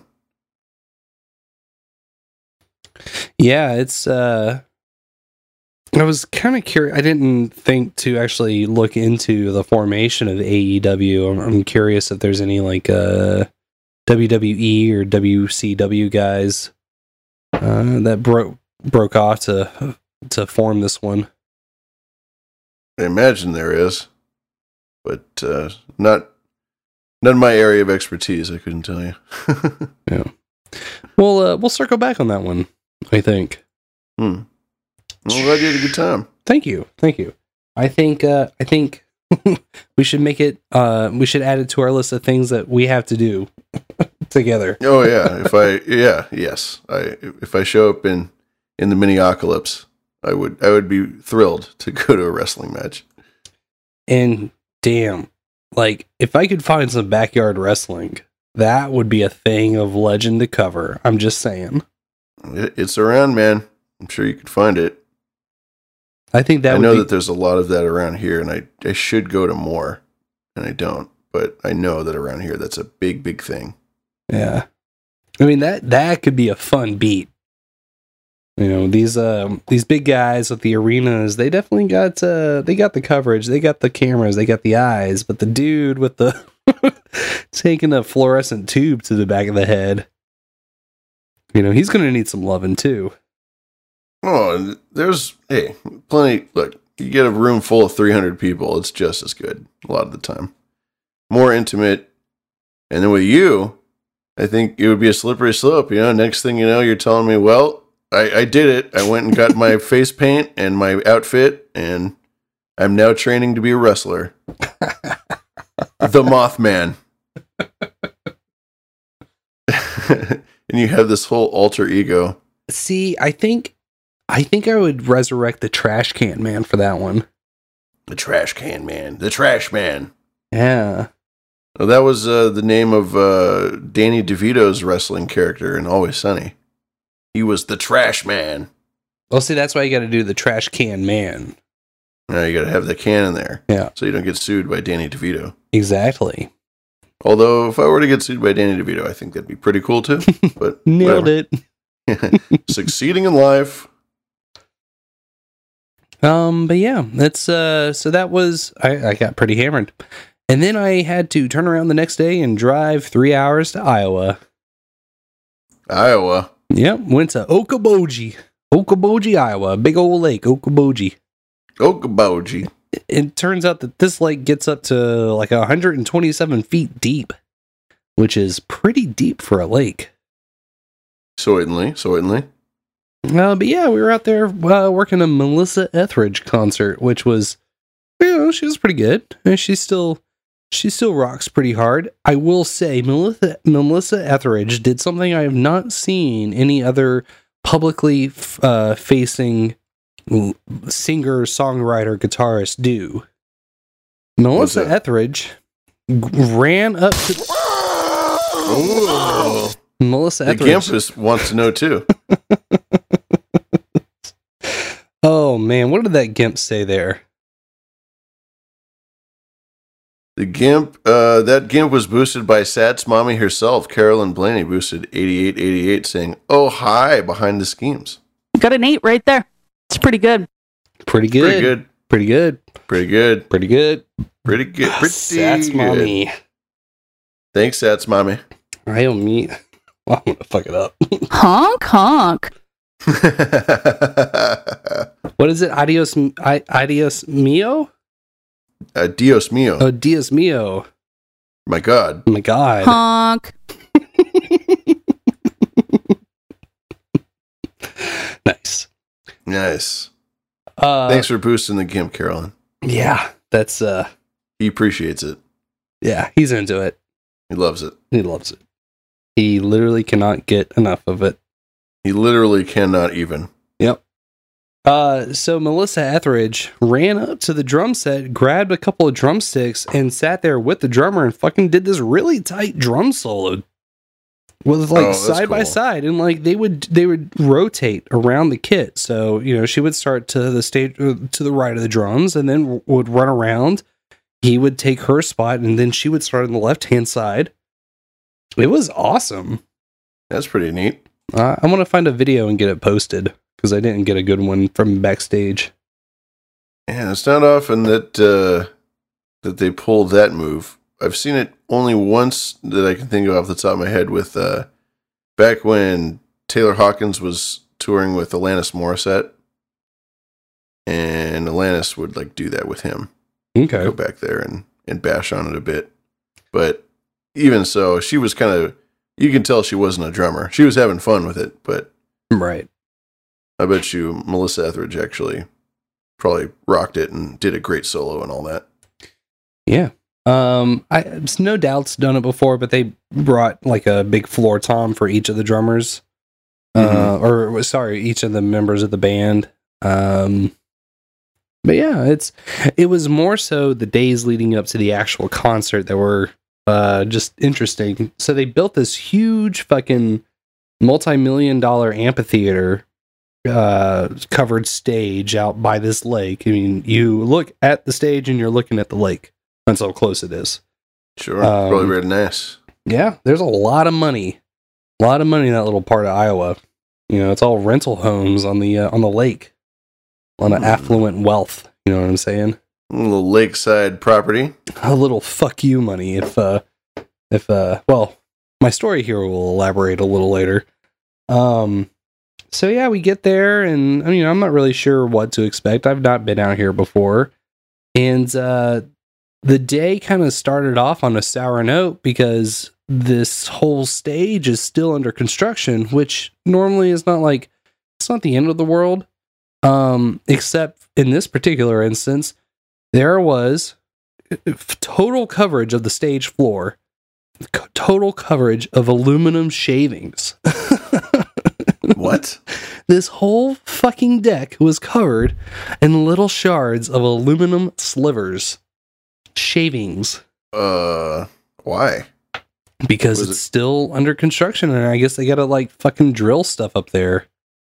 I, I don't know, man. It was bizarre. I mean, the whole like, there's pictures in there. The um, the whole roof is like these wood panels, but the wood panels are not tight to the actual ceiling or there's no foam in there, so the panels will rattle.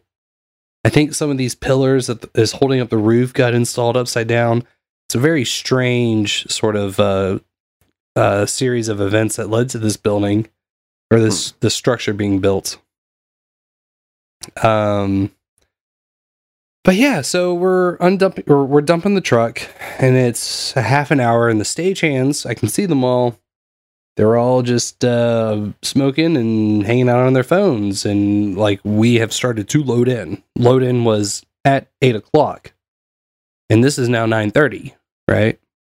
I mean, we already had to spend a good portion of the morning fucking um, sweeping off all the aluminum Mhm. because you don't want to kneel down in that. The the stage manager of the of the touring act isn't going to stand for that. Hey, you know, musician, get on stage, play where there's all this metal shave shit. Fuck Mhm. you. Um. So finally, Basically, construction debris. yeah, and there was still you know construction vehicles, construction equipment, construction debris everywhere. Mm-hmm. Uh, so finally, the hands jump back in with us, or not back in, but jump in with us, and uh, you know all all the the the loudest ones of the group, all they want to talk about is just how hard they work to make things easy, so they don't have to work hard. Which is not a good indicator of a good time in my No, playbook. you don't want to hear that. what you've essentially told me is you're a piece of shit that doesn't want to work and you're going to do what you can to not have to do shit all. And you're going to cut corners. Yeah. So Nice. That's what ended up happening, except uh, instead of making things easier, all these dudes did was make things harder. One guy forgot his fucking inhaler.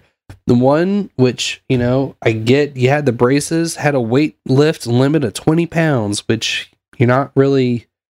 I mean, you can run cable, but we got to build everything from the ground up, all of the electric. So we got to move the truss, hang the lights. Like, Yeah, it's physical bizarre. fucking work. One dude just, my back's thrown out. I can't do nothing. Jesus. Yeah. Where'd they scrounge up all these assholes? uh, some some little outfit in Iowa somewhere. I'm not sure. Sioux Sioux City, Sioux somewhere. Um. So the venue dude, the guy that was supposed to be kind of the lead, like the tech director, not tech director.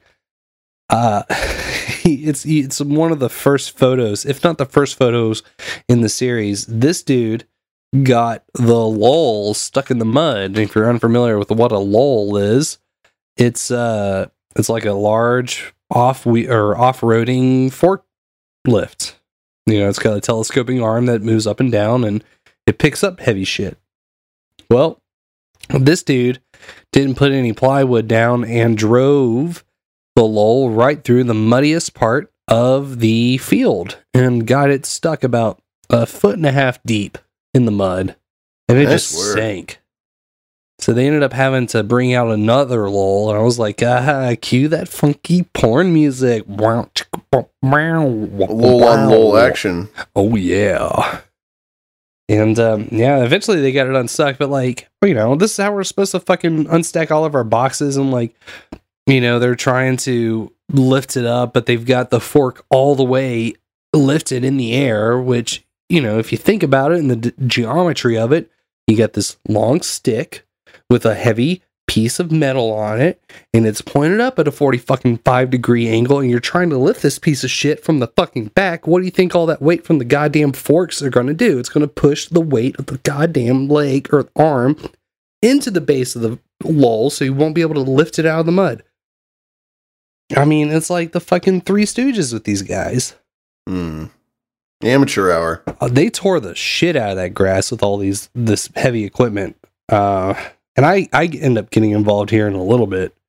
So you know the the whole day it just it you know leaving lights you go to hang a light. You leave the clamps halfway and done you literally just you know tighten it up to get the light to hang on the pipe. But it still moves back and forth it still wiggles it's not secured to the actual pipe you know this shit is heavy and it doesn't need to be falling on anybody. So you want to make sure that your clamps that are holding it onto the truss are tight, right?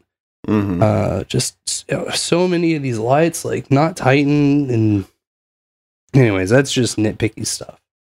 Yeah, it sounds like these guys uh, could use a, a couple uh, pointers, maybe a little more experience.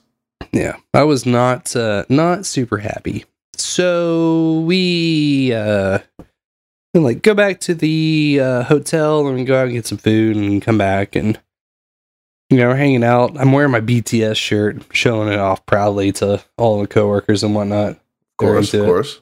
Um, and then we take a trip out to the dock. Uh, our hotel is coincidentally enough on the lake, but on the opposite side from the venue, so we can actually see part of the the structure from the other side of the lake where we're at. And uh, it's two nights past the full moon, so we go out. We want to see the moonrise, and uh, I got some really nice pictures from that little excursion, Mm-hmm. which I thought was fun. gorgeous. Yeah, dude. Really, really looking good. I hope everybody got a nice view of that. But uh, as we are out there, this uh, boat pulls up and drops off uh, eight different drunk, white, well to do uh, older guys.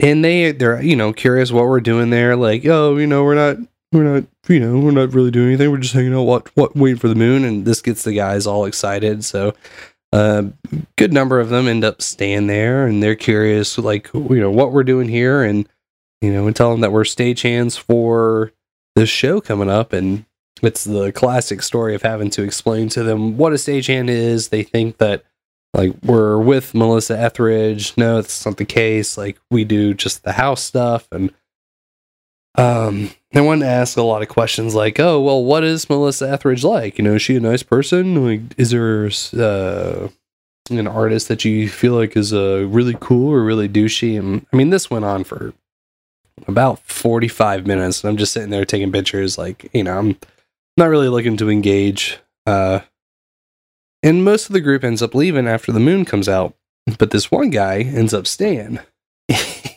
And it was it was a very enlightening conversation because when I was listening to this guy talk to two of my other coworkers, I realized I'm not a fucking coward anymore because I have gone out into the wild and I am about to engage into conversation with a guy who is a self-proclaimed Republican but hates everything Trump. He also, side note, told us that he thought that Liz Cheney was a uh, national treasure. And uh, I was like, Damn, oh, I was so close to putting Liz Cheney in the intermission today. That's so fucking weird. well, dude, it was, man, I, I, and you know, these guys are going back and forth. Like they, uh, they were arguing about the riots. They disagreed, like who did it and why. And I was, you know, they just assumed that it was, you know, all of the people that lived in those neighborhoods in Minneapolis that burned that down. And and I got in there and I told them, I was like, no, you're wrong. It was definitely not just people from the local neighborhoods uh, hoods burning stuff down. There's out of towners traveling. So I got to whip out a bunch of photos. They're like, oh, you know, they were talking about January 6th. I was like, let me show you a real fucking riot. Like, yeah. and you know, it, nothing, nothing I could say was like, you know, they they just went straight back to this back and forth about like Trump and all of this other sh- crazy shit. And mind you, like before these gentlemen had showed up on the dock, there was a conversation being had about ways that we could go and market MILF oil. Um, I'll just let that explain itself. MILF oil, at least. And, uh, I you know, think I can imagine what milfoil is. yeah. So, you know, these guys are sitting there arguing about Trump and, um, they're not arguing, but they're like heatedly, de- like, into hating them, hating him altogether. Like, oh yeah, you know, like this guy really fucking sucks. Like he's just so evil. He's so evil, but he's so stupid. Oh, this guy's so dumb. He's so ignorant. And I, I looked them all three in the face and I was like, you know, I just had this awakening earlier this week, right? and uh you know, you guys talk about politics the same way that people talk about pro wrestling. it was just a blank fucking stare from him.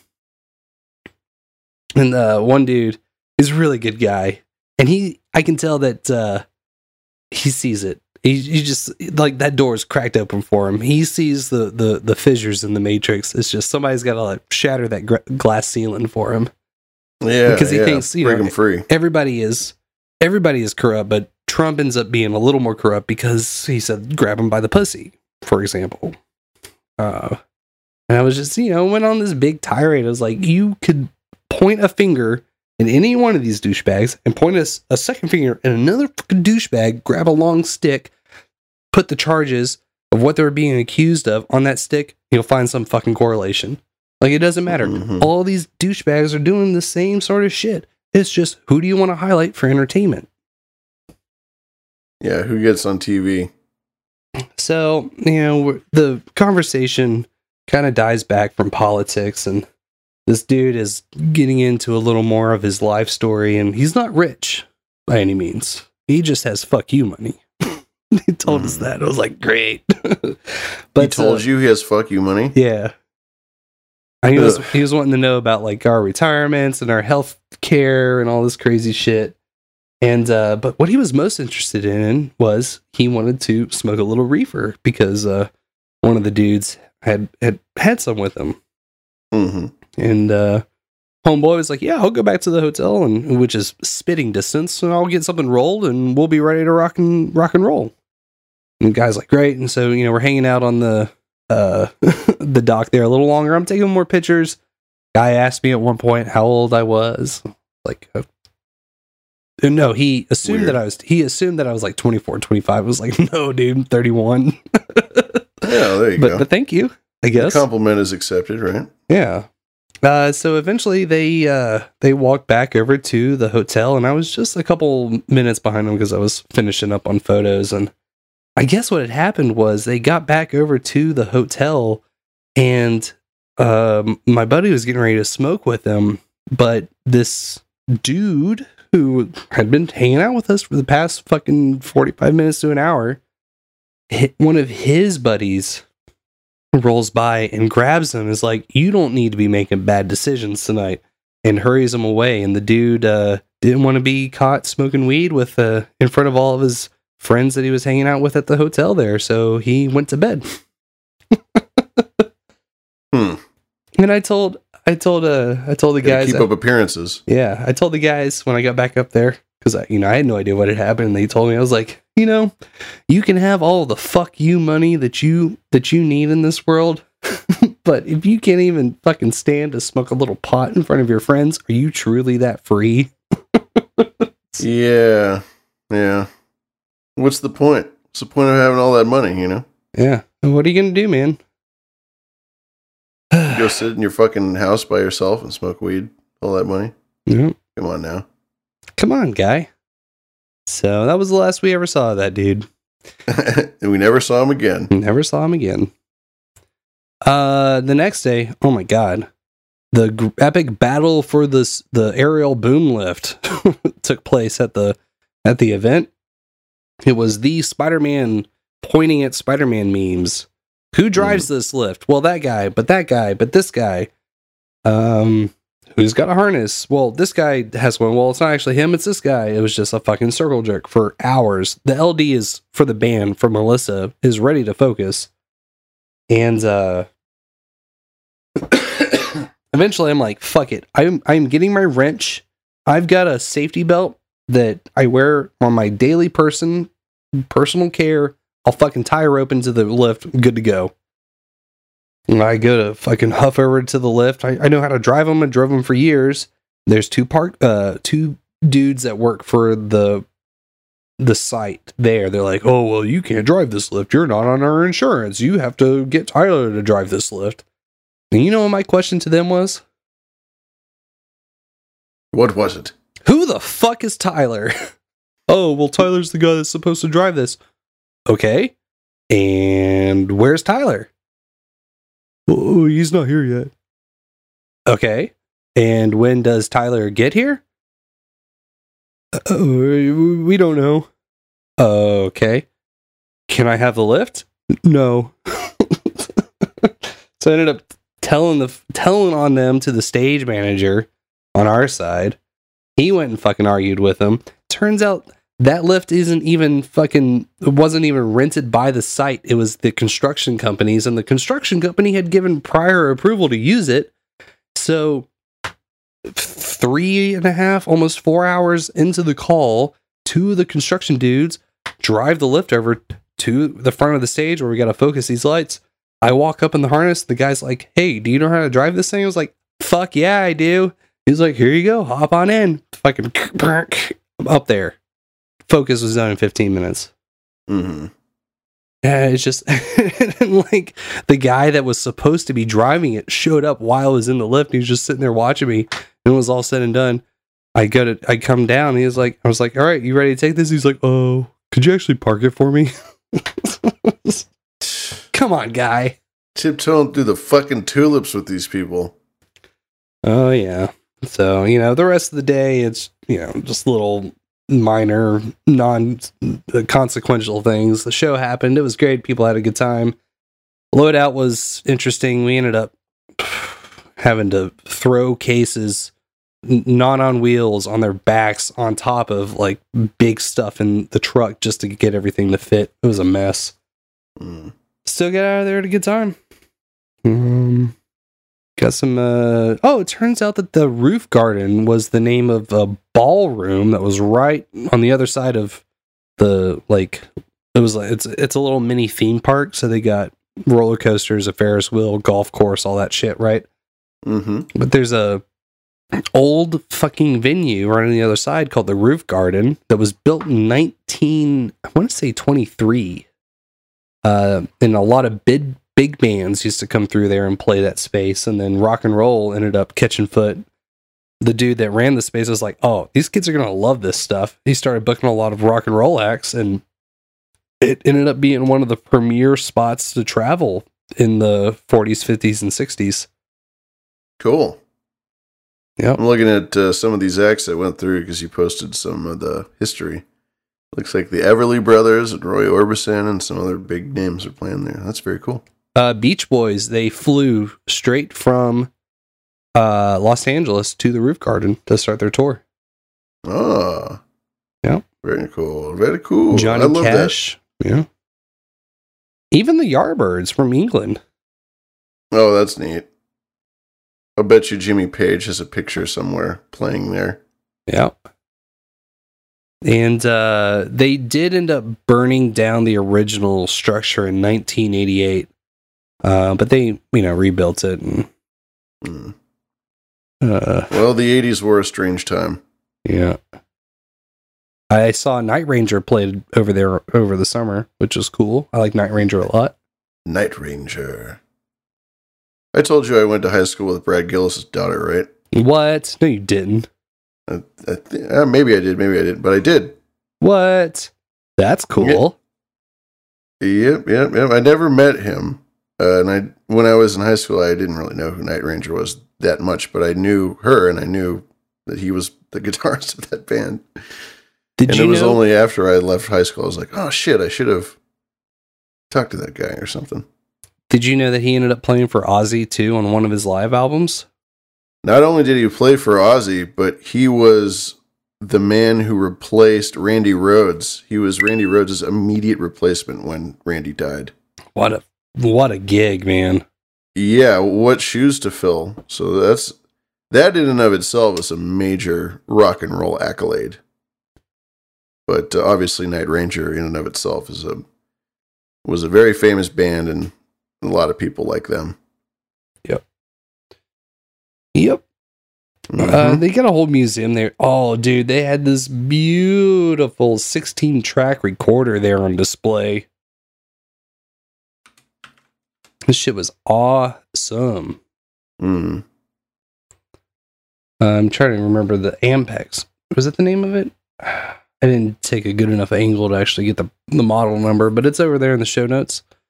Um, it's very, very, very legal, very cool. Yeah, this is cool. I'm looking at the the site here. It's very very neat. I love stuff like this.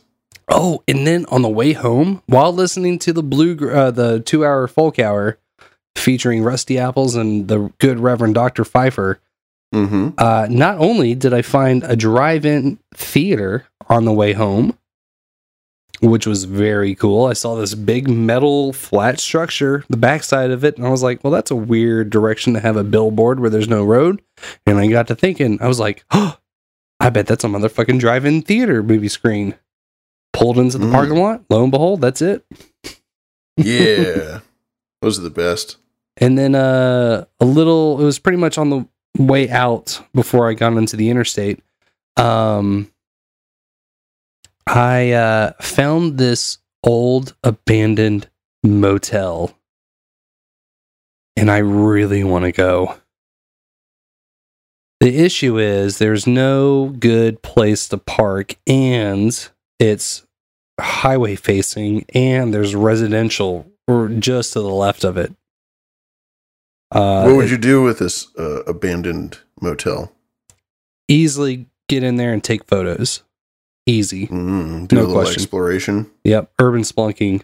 I I I have not done it much. There's been a couple of really cool spots that I've been into Mm-hmm. and uh it's something that I it just I can't get over the I don't know. It's there's nothing there's nothing like it. The surreal sort of like decrepitness of just you know Yeah, the weight of time on a once beautiful building. You know, And so while I'm sitting here trying to wax poetically about it, Servo nails it in two words crack hotel. crack hotel. That's motel for you, sir. Crack motel. Yeah, a motel six gram.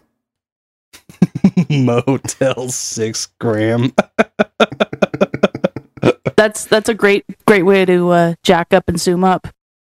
Mm-hmm. I wouldn't mind doing a little urban spelunking. That's that's always fun to do. There are some really great old buildings in San Francisco. Oh, I bet. um, Which you know, there's not as many as there should be because it, it really is kind of a tightly packed town, and they they tear things down all the time. But one of the coolest things you can check out is all of the old uh, batteries that they set up along the shoreline of the ocean. All these World War II batteries that faced the ocean to defend against a potential Japanese attack or invasion. Oh wow. And they have, I mean, it's gorgeous. The actual artillery and all that is, is not in there anymore, but they have like basically these big concrete caves, these, uh, these big open sort of where they would, where they would house all that stuff. And people have done all kinds of graffiti and art and, uh, and there's just, a, there's a, a dozens of them. There's a bunch of them. Uh, that's, that's all good fun. And then, of course, the bathhouse. There was a great big bathhouse. Ooh. That was built by some of the rich SF guys back in the early 20th century. And it was brilliantly built. It was right next to the ocean and it had a saltwater pool and a freshwater pool. And the freshwater pool was was maintained, but the saltwater pool was natural. It came in from the ocean and was filtered out. And uh, that whole place burnt down. And it's a massive collection of ruins right by the ocean that you can go and explore. Wow. That does sound like fun. Yeah, if you were ever to come to the city and we had a couple days, I'd definitely would take you there. Get a kick out of it. Uh, yeah. Urban smoking. Of course, a, a crack motel in the middle of nowhere is also equally interesting because who knows what you'll find. No doubt. Uh, you know, truth be told, it's probably it's probably a little more methy out there than crack. Yeah, yeah. To each his own. Yeah. But, you know, I'm not a scientist. I wouldn't know. And I'm I not a can- crackhead. I Yeah. can only gauge by the state of some of the stagehand. I mean, like, okay, so you know, working with methy stagehands, it sometimes it can be a hit, sometimes it can be a miss. Like, if you can find the really like nom like sort of minimal task, but it's like, you know, I, I need you to do this and this is there's gonna be a lot of this, but the best part about this is you're gonna do it the first way and then you'll do it the same way for all of them. So in in that regards, having that sort of zoomed in high is great. I'm like, yo, you know all these bolts, let's do that again. Boom, done. A focused crackhead. Yeah. And this guy's gonna fucking lift all this truss up by himself, overhead, carry it off to the truck. Sick. Let's do it. a, a candle burning twice as bright, if you will. yeah. his pupils got, or sorry, his eyes got two colors, white and black. They've only got one mode. Go. Zoom. yeah, yeah. That reminds. I I did a show. I, I hope I'm not interrupting. Uh, just a quick story because we were talking about stagehands. I did a show with my band on Saturday at, at a at a garlic festival. It was like a big like street fair. Ooh. and they had a big stage and we played on the stage and we had sound guys and all that. And these sound guys were hammered. These guys were fucked up. Like they were just jamming beers and they were chain smoking the whole time and they were just partying their asses off. And uh, they'd come up and be like, How's your monitor? How's your can you hear us? Okay, great. And then they go back to the board and then they'd fuck it up. Turn shit up and fucking Oh, what a blast. Had a great time. Stage hands, man. They make the world go around. Yeah. Even with a couple deep. Oh yeah, you got to do it. I even said I was like, "Oh, you're you're hitting it hard today, huh, boys?" And they're like, "We had to." You know, it's uh, we've been here since nine a.m. or whatever. We've been drinking since nine a.m. Like, oh, all right, good for you. It was like five p.m., Yeah. six p.m. You know. Uh, I don't know if you technically had to start drinking at 9 a.m. That is technically a Mm. decision. It's a decision. I mean, you'd think that the band would start drinking at 9 a.m., but we did not. We we waited. You know, I like to. I like to. I don't like to drink before noon, in in any circumstance, even if it's a Saturday and I'm playing music and shit, Hmm. because you'll just wipe yourself out. You know. Right. It's about the longevity. Yeah, it's a marathon, not a sprint. Yes.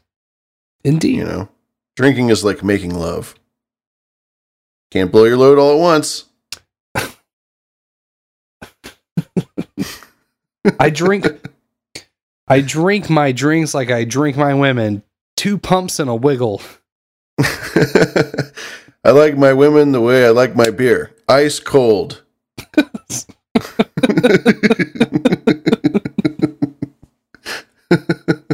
Oh lordy. Well, oh that's uh I'm gonna get canceled. Oh wait, we're value value. you can't cancel uh, me. You can't cancel me. You can't do shit. I mean, even Suck a bag and eat my ass. You know what the best part is? Even if PayPal, for whatever reason, decided to take us and be like, mm, "You're not a part enough of the system," we still have all of the streaming sats and boostagrams, Yeah, and, and artwork and music. You can't stop us. this is this train is moving. You can't stop this train. I have a question for you. Does it terrify you? No. Oh, well, I mean, not like you Oh, specifically, but you know, Yes? somebody was like into Am I supposed sort to play stuff. along? Yes, yes. I'm like- terrified. Now, imagine you're part of the solution, and go. Does that Uh, terrify you? yes. Good. How about a scream mail? Oh yeah, absolutely. Hey, let me get a woo woo! Whoop whoop Whoa, whoa, whoop whoop whoa, whoa. whoop whoop I said whoa, whoa. whoop whoop whoop whoop. Thanks for the woo woo caller. Hmm. You can give us a woo woo at 612 263 7999 if you feel so inclined. Patsy Cline. What kind of garbage is that? Oops, my anarchy symbol. That's Oops. a, I have not heard that one in a long while. Uh, going to the cracking into the reserve. Mm, I was looking for the sexy whoop whoop boost. That's right. That's right. That's right. It's gonna inch be a big nut bust. I'm so glad I showed you that space shit because I swear to God, I've that video is so old now. It's probably like 12 years old now. Hmm. It was a, it was a, you know, Internet a classic. schoolboy, schoolyard classic. you know, you're running around the cafeteria. You like space? You like space? It's a trillion dollar industry. Uh, we only got one more.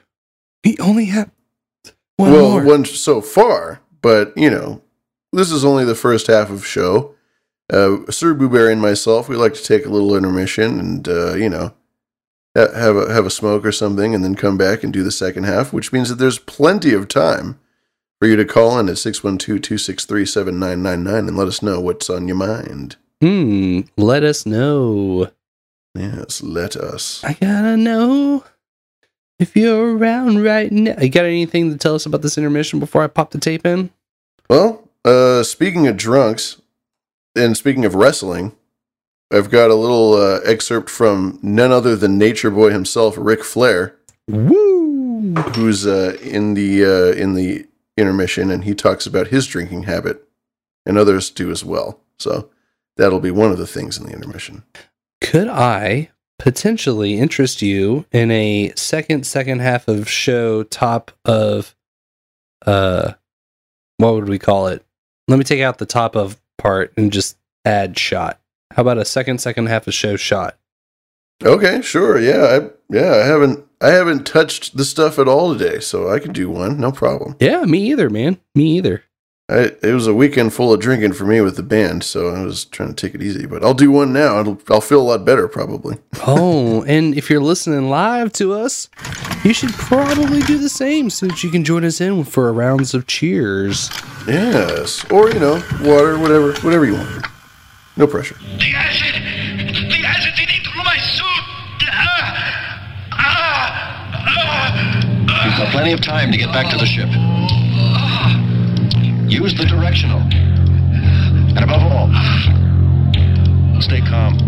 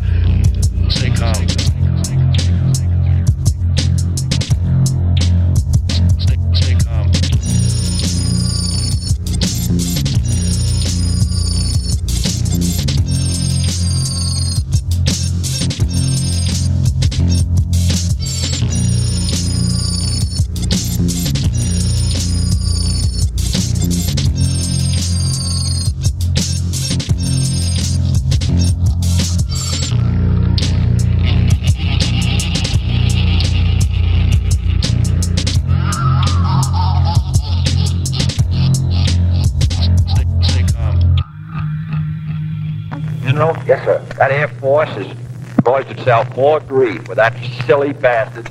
Did you see the post this morning? Yes, sir. I'm looking. See that fella's picture by the bed? Yes, sir. Are they, and you see that uh, furniture they bought from Jordan Marsh?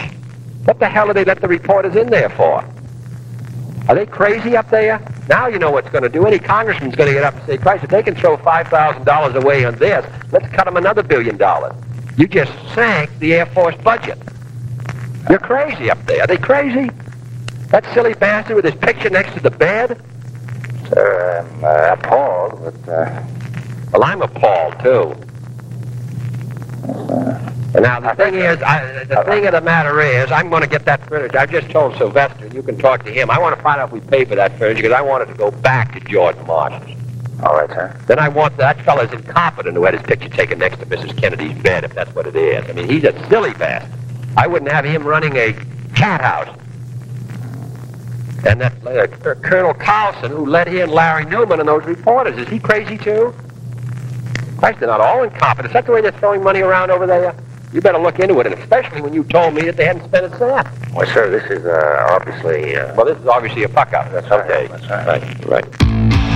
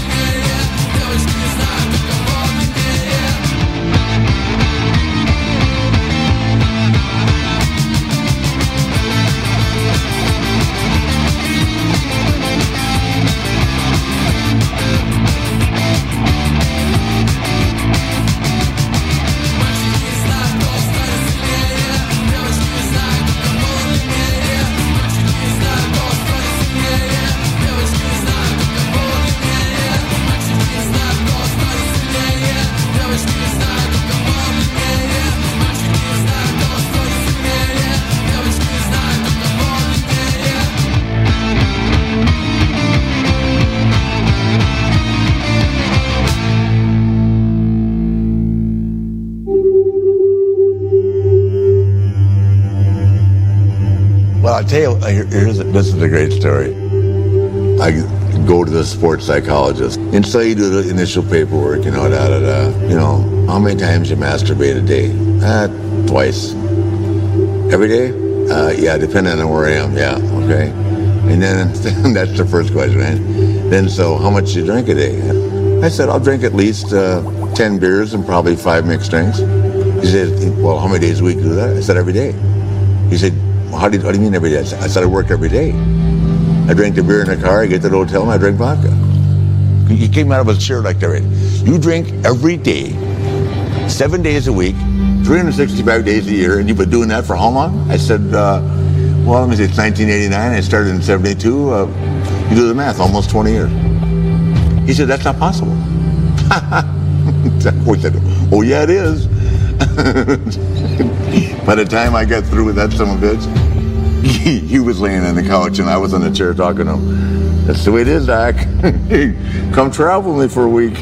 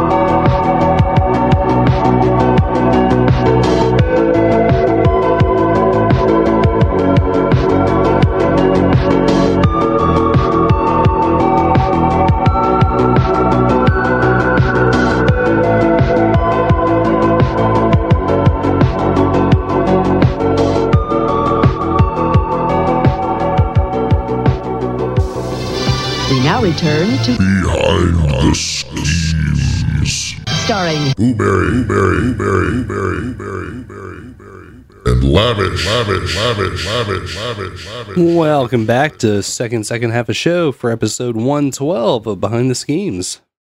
That's right. It's currently August 15th, 2022, about 9:40 p.m. here on the Pacific Coast, which means it's 11:40 p.m. over there on the Central. Uh, and uh, yeah, we're here. Uh, you're here with Sir Booberry, uh, Black Knight of the Miniocalypse, Black Moth of the Man. Black And- man of the Miniocalypse. oh, so tough. There's so many different things they can go with. You know, your your name is like a is like a choose your own adventure novel. Sometimes, you know. Uh, but you know me, I like to keep it simple. Uh, people just call me lavish, or maybe lavash, or maybe lovish. Lovish. It could be Lovish. Lovish lit sometimes. Uh, AKA Sir Lavish the Red. AKA Sir Lavish the Red of the Divided and Conquered Valley and the Dirty Sack Delta. And does our good sir have his liquor ready? I do have my liquor ready, sir. I got uh, some more of that party batch from John Party whiskey. John Um, Party. Is it a is it a man or is it a brand or is it both? It's a it's a country artist. It's the Bounty whiskey left over from Dimmer Beach from a couple months ago. Hmm. Very nice. Yes. Very nice. Country Excellent artist who whisk. started his own whiskey. Uh, the dream, the Mm. American dream. Very good. I've got myself a Cazadores Reserve Reposado Tequila. Hmm. You know, I'll, I'll only drink tequila if it's purchased for or asked from uh from me. I don't I Uh. don't go out and seek tequila on my own. Ah, I see. I see. Okay. Uh, when you do drink liquor, is whiskey your go-to? Mm-hmm.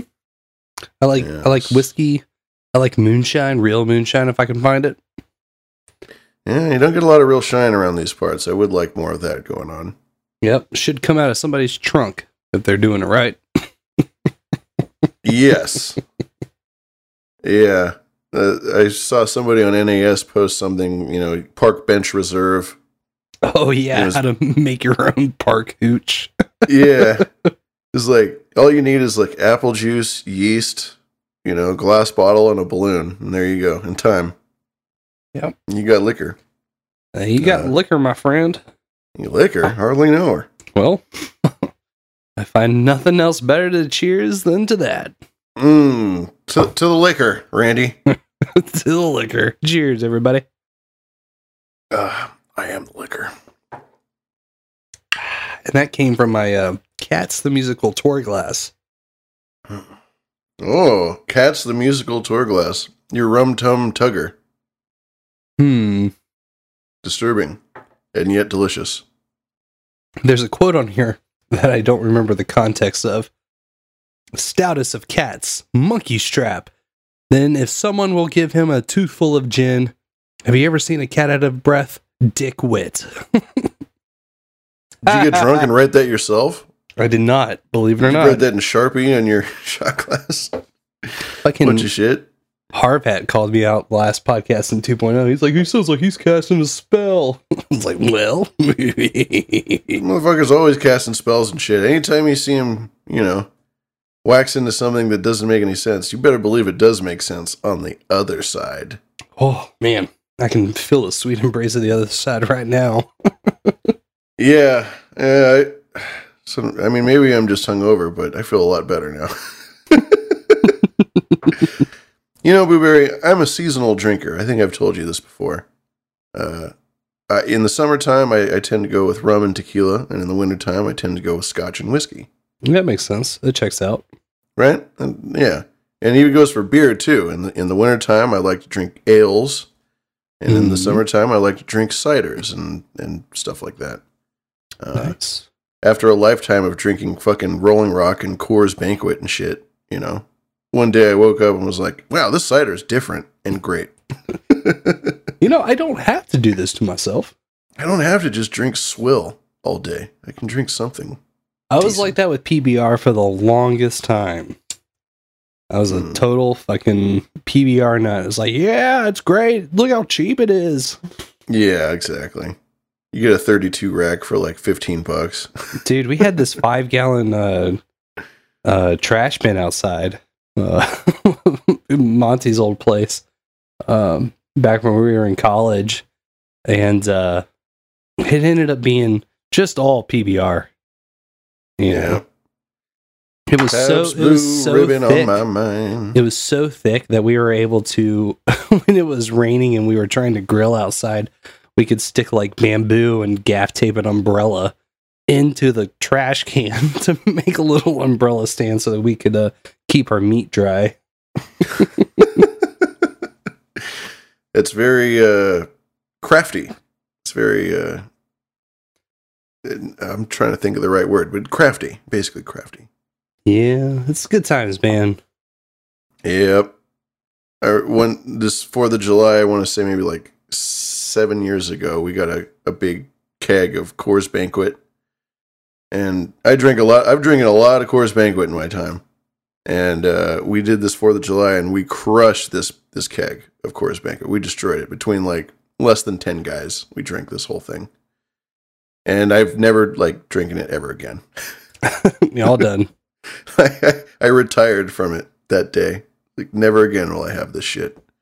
And I've had a couple cans every now and again, and it just takes me right back to to to a very dirty time in my life. So you got that keg finished in what? Uh, afternoon? A night? in in one Fourth of July evening. So if we started drinking probably around oh you know noon on Fourth of July, and then by the next day it was all gone. So yeah, just full twenty four hour. Dude, my crazy roommate when I m- picked up that Craigslist roommate in uh, Virginia doing the theme park stuff. Mm-hmm. they decided to go and and trust me, there was plenty of just stupid off the rails parties of just drunk kids uh, just getting wasted and like trash can disappearing and like oh where's my trash can oh it's in the bedroom full of puke because they didn't put a bag in it you know stupid little shit like that Mm-hmm. but they bought a, a keg for a birthday party, which was cool. You know, I, I got in on the keg. Like I had a couple beers from it, but then they left it and they left it and it sat for a month and they didn't finish it the first night. So, you know, periodically I would go by and check the status of the keg and lo and behold, it would get lighter over time. So these motherfuckers were still drinking off this keg that like wasn't being refrigerated, wasn't being taken care of. It was all gross. Oh, dude. How gross. yeah. I was like, eventually, I was like, y'all have to do something about this. You have to take it back. Get rid of it. Take it back, or at least put it back on ice for God's sake. Jesus, you're drinking a warm keg. What are we, fucking animals? yeah, man. It was. you put uh, it in your ear? Like, what, what's wrong with you? Like, yeah. they had me like saw off the top of uh oh who it's a it's like a white and I think it's a Malibu rum or something white bottle Yeah, gold Malibu. trim yeah they wanted me to like saw off the top of a bottle for them with my multi-tool so that they could get straws that fit in there so stupid Sad. I did it Many such cases. I did it and you did it, of course. Of course. What are you going to do? Not do it? What are you, a dick? No. yeah, yeah, yeah, yeah. What do you think I am? A fucking domestic violent extremist? No. uh, no. That didn't No, even no. exist back then, and I knew that I didn't want to be that. Yeah, that was before it was not cool. Yeah. Anyways, uh, Anyways. I do have some really cool shit, and that's the Freaks of Hazards that came out and helped produce this week's episode. That's right. We're a value for value production, as we've said before, and anybody who decides to uh, come in and provide us uh, any financial value. Uh, I mean, everybody who provides value in a way is, is a producer, but these producers are lovingly called freaks of hazards, and they, uh, without them, the lights would be off, and the mix would be quiet. So, Mm. thank you very much for your support, everybody. And the uh, first one was Make Heroism. He actually sent in a suggestion, and I am fully on board in support of this. If there's at any point you feel like you've got an idea for an ISO and a boost amount, and you want to tie them together and have them be a Please. boostable, yeah. Please send it in. Ooh, a boostable, Boostable. a boostable. Interesting. Just like that. Just That's a like that. boostagram in action right there. Somebody just killed a goat with a nice 66 66 boost. That was Servo. And he said, and honk. Honk honk. Do we get a do we get a regular honk? It'll come. It'll come. Uh, it's coming. And It'll he come. sent us that through Boost Clit. Thank you very much, Servo. We appreciate that. So, Make Your Heroism had a, uh suggestion for a 6,000 sat boost. And uh, so I got that loaded up. It's got the it's got the boost ISO there. It's got the GIF, uh, which leads Honk. me leads me There it into is. my uh, next. Uh, well, I want to thank Servo for this. Uh, Servo actually hooked us up with a link shortener to use with the boost bot. So instead of having a long string um, that points to one of the gifts, he's got a fucking real tight character that, that Hmm. shows up in the green room chats.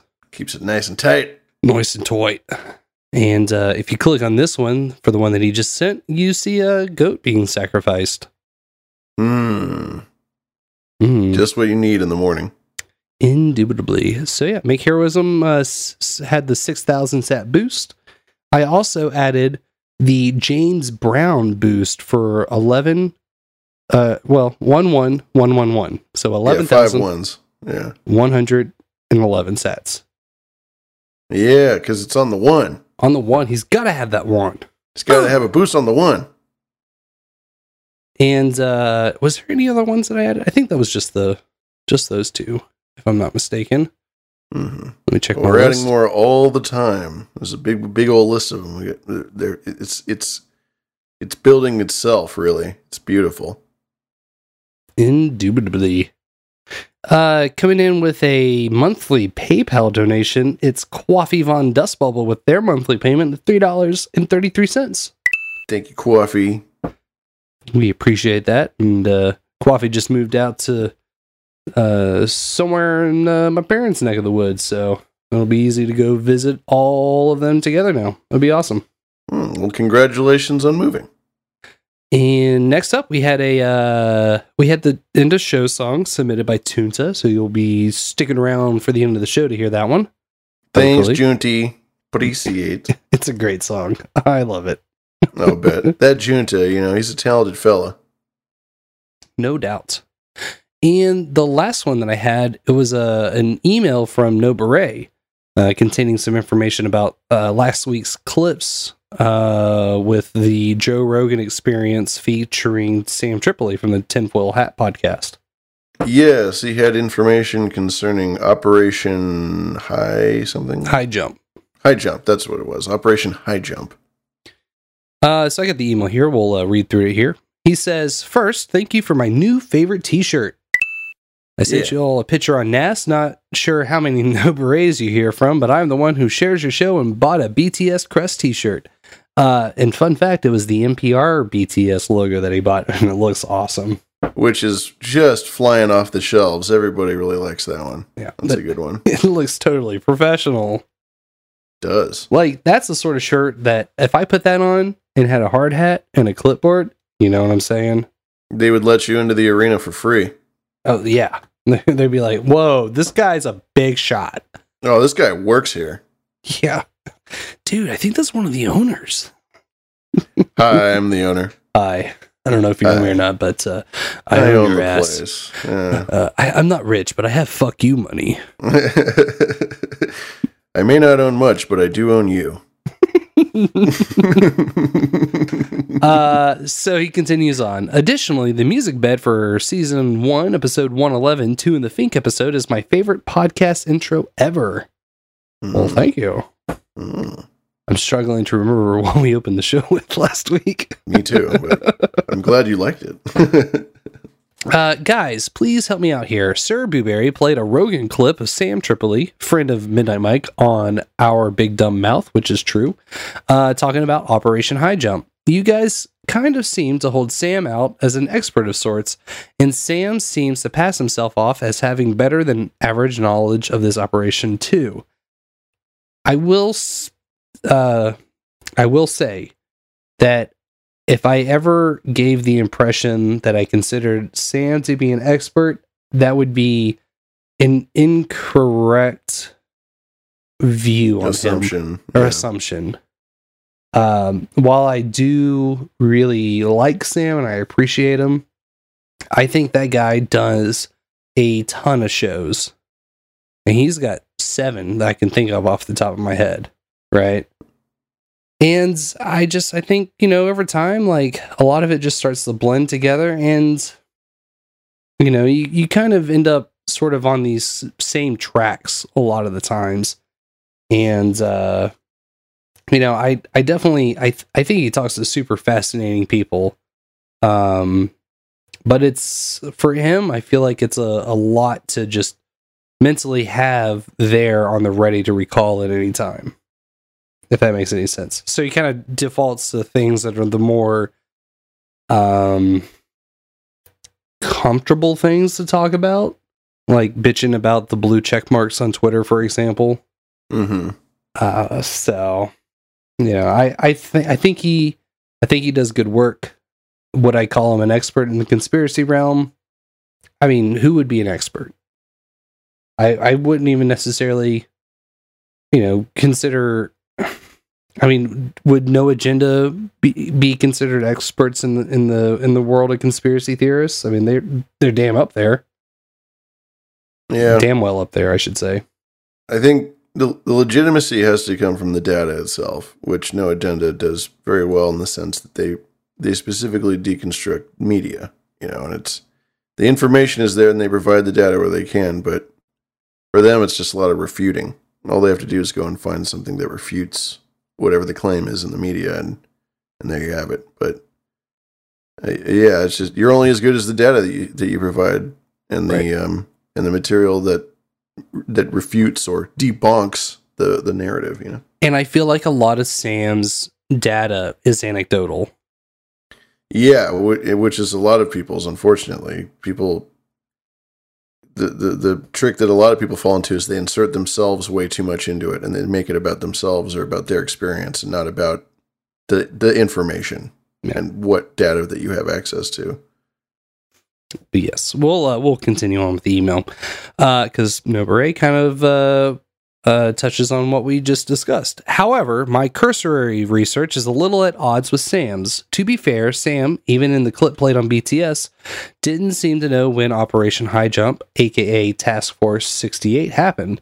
He kept talking about President Eisenhower being involved, even though Dwight D. Eisenhower was not president until years after the 46, uh, 1947 expedition concluded.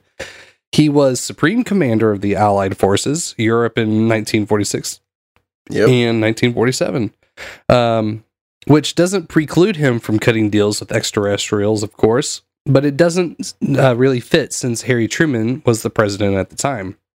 While Well, at sorry, Uh, I'd just say Truman was president, but yeah, the two big the two big heads of the military that he was always butting heads with were um, were Eisenhower and also uh, MacArthur, Douglas MacArthur, who he notoriously didn't have a good relationship with. And MacArthur, if anybody, would probably be more in tune with the actual operation of of going to Antarctica because he was in control of the Pacific, whereas Eisenhower was in charge of Europe.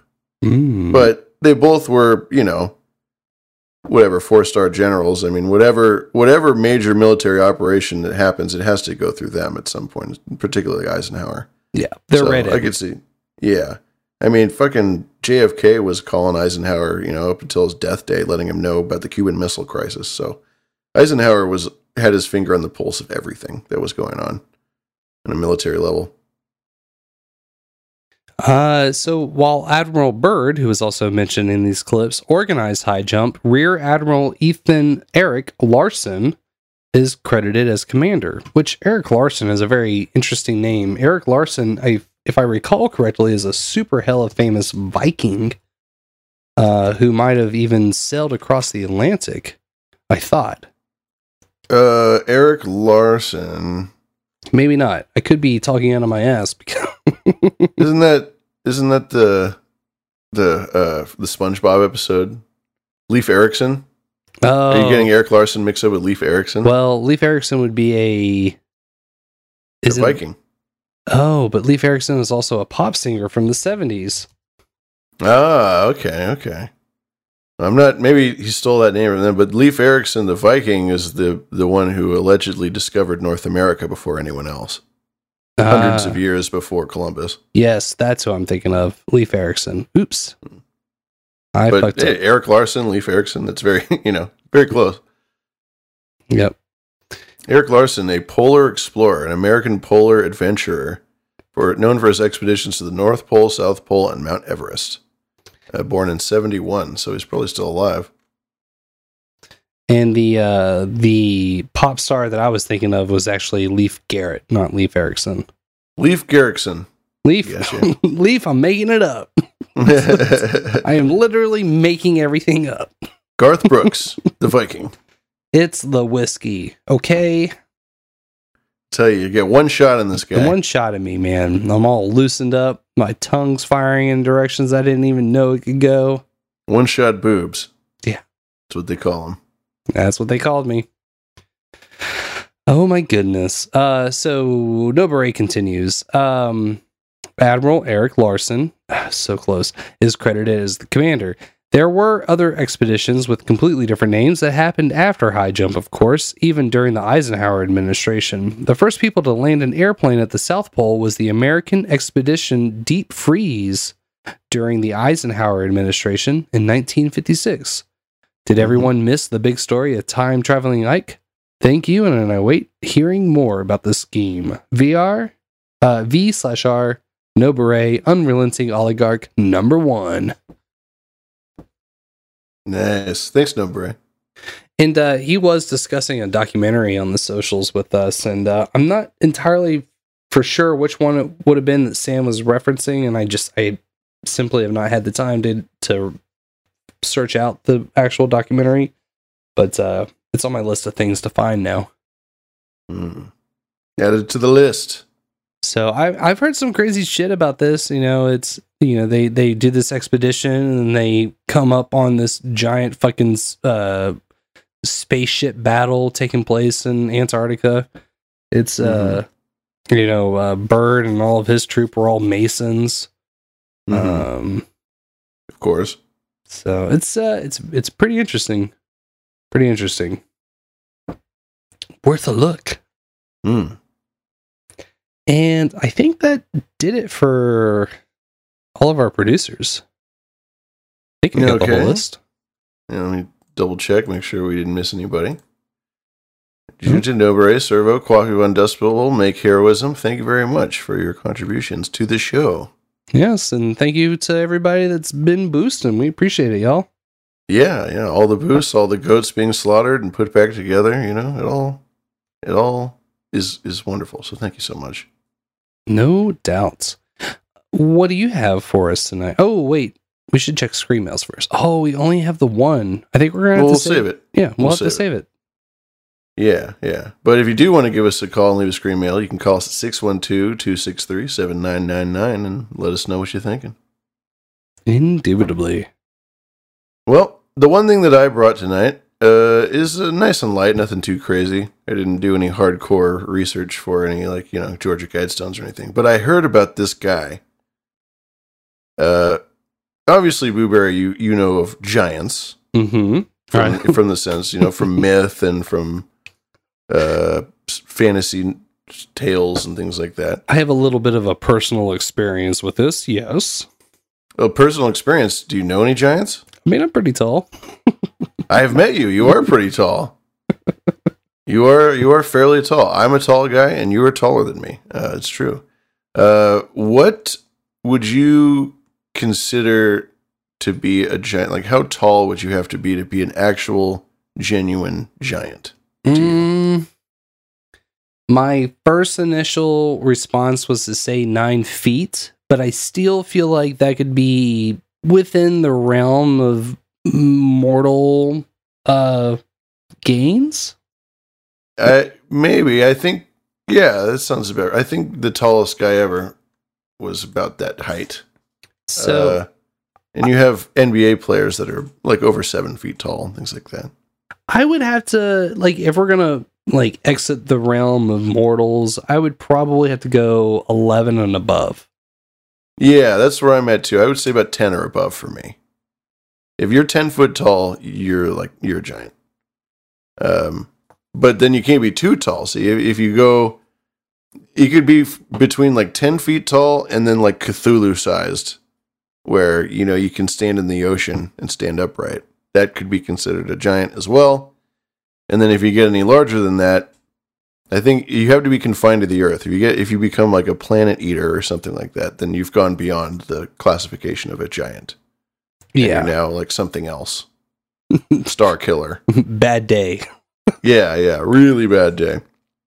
Uh, well, there have been reports in the past of creatures described as giants, and you know, we we have certain uh, demographics of people across the world that are naturally taller. Like g- going back to the NBA, you have one of the tallest players of all time who ever played was Yao Ming, very famous Chinese basketball player.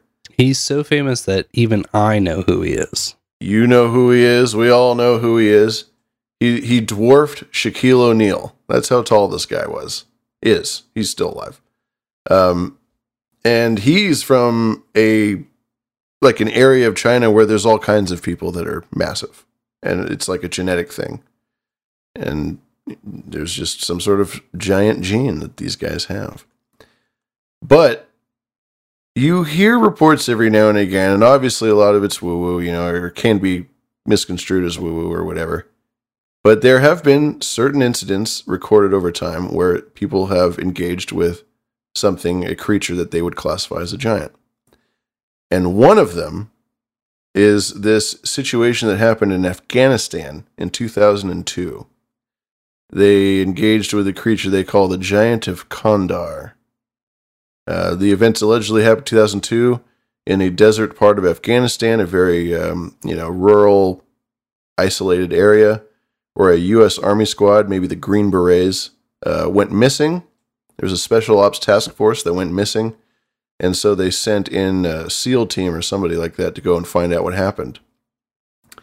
And one of the guys, I found a clip. This guy, who is a, a an ex Navy SEAL, he wasn't personally part of this, but he was stationed in Afghanistan, and he heard the stories of this incident.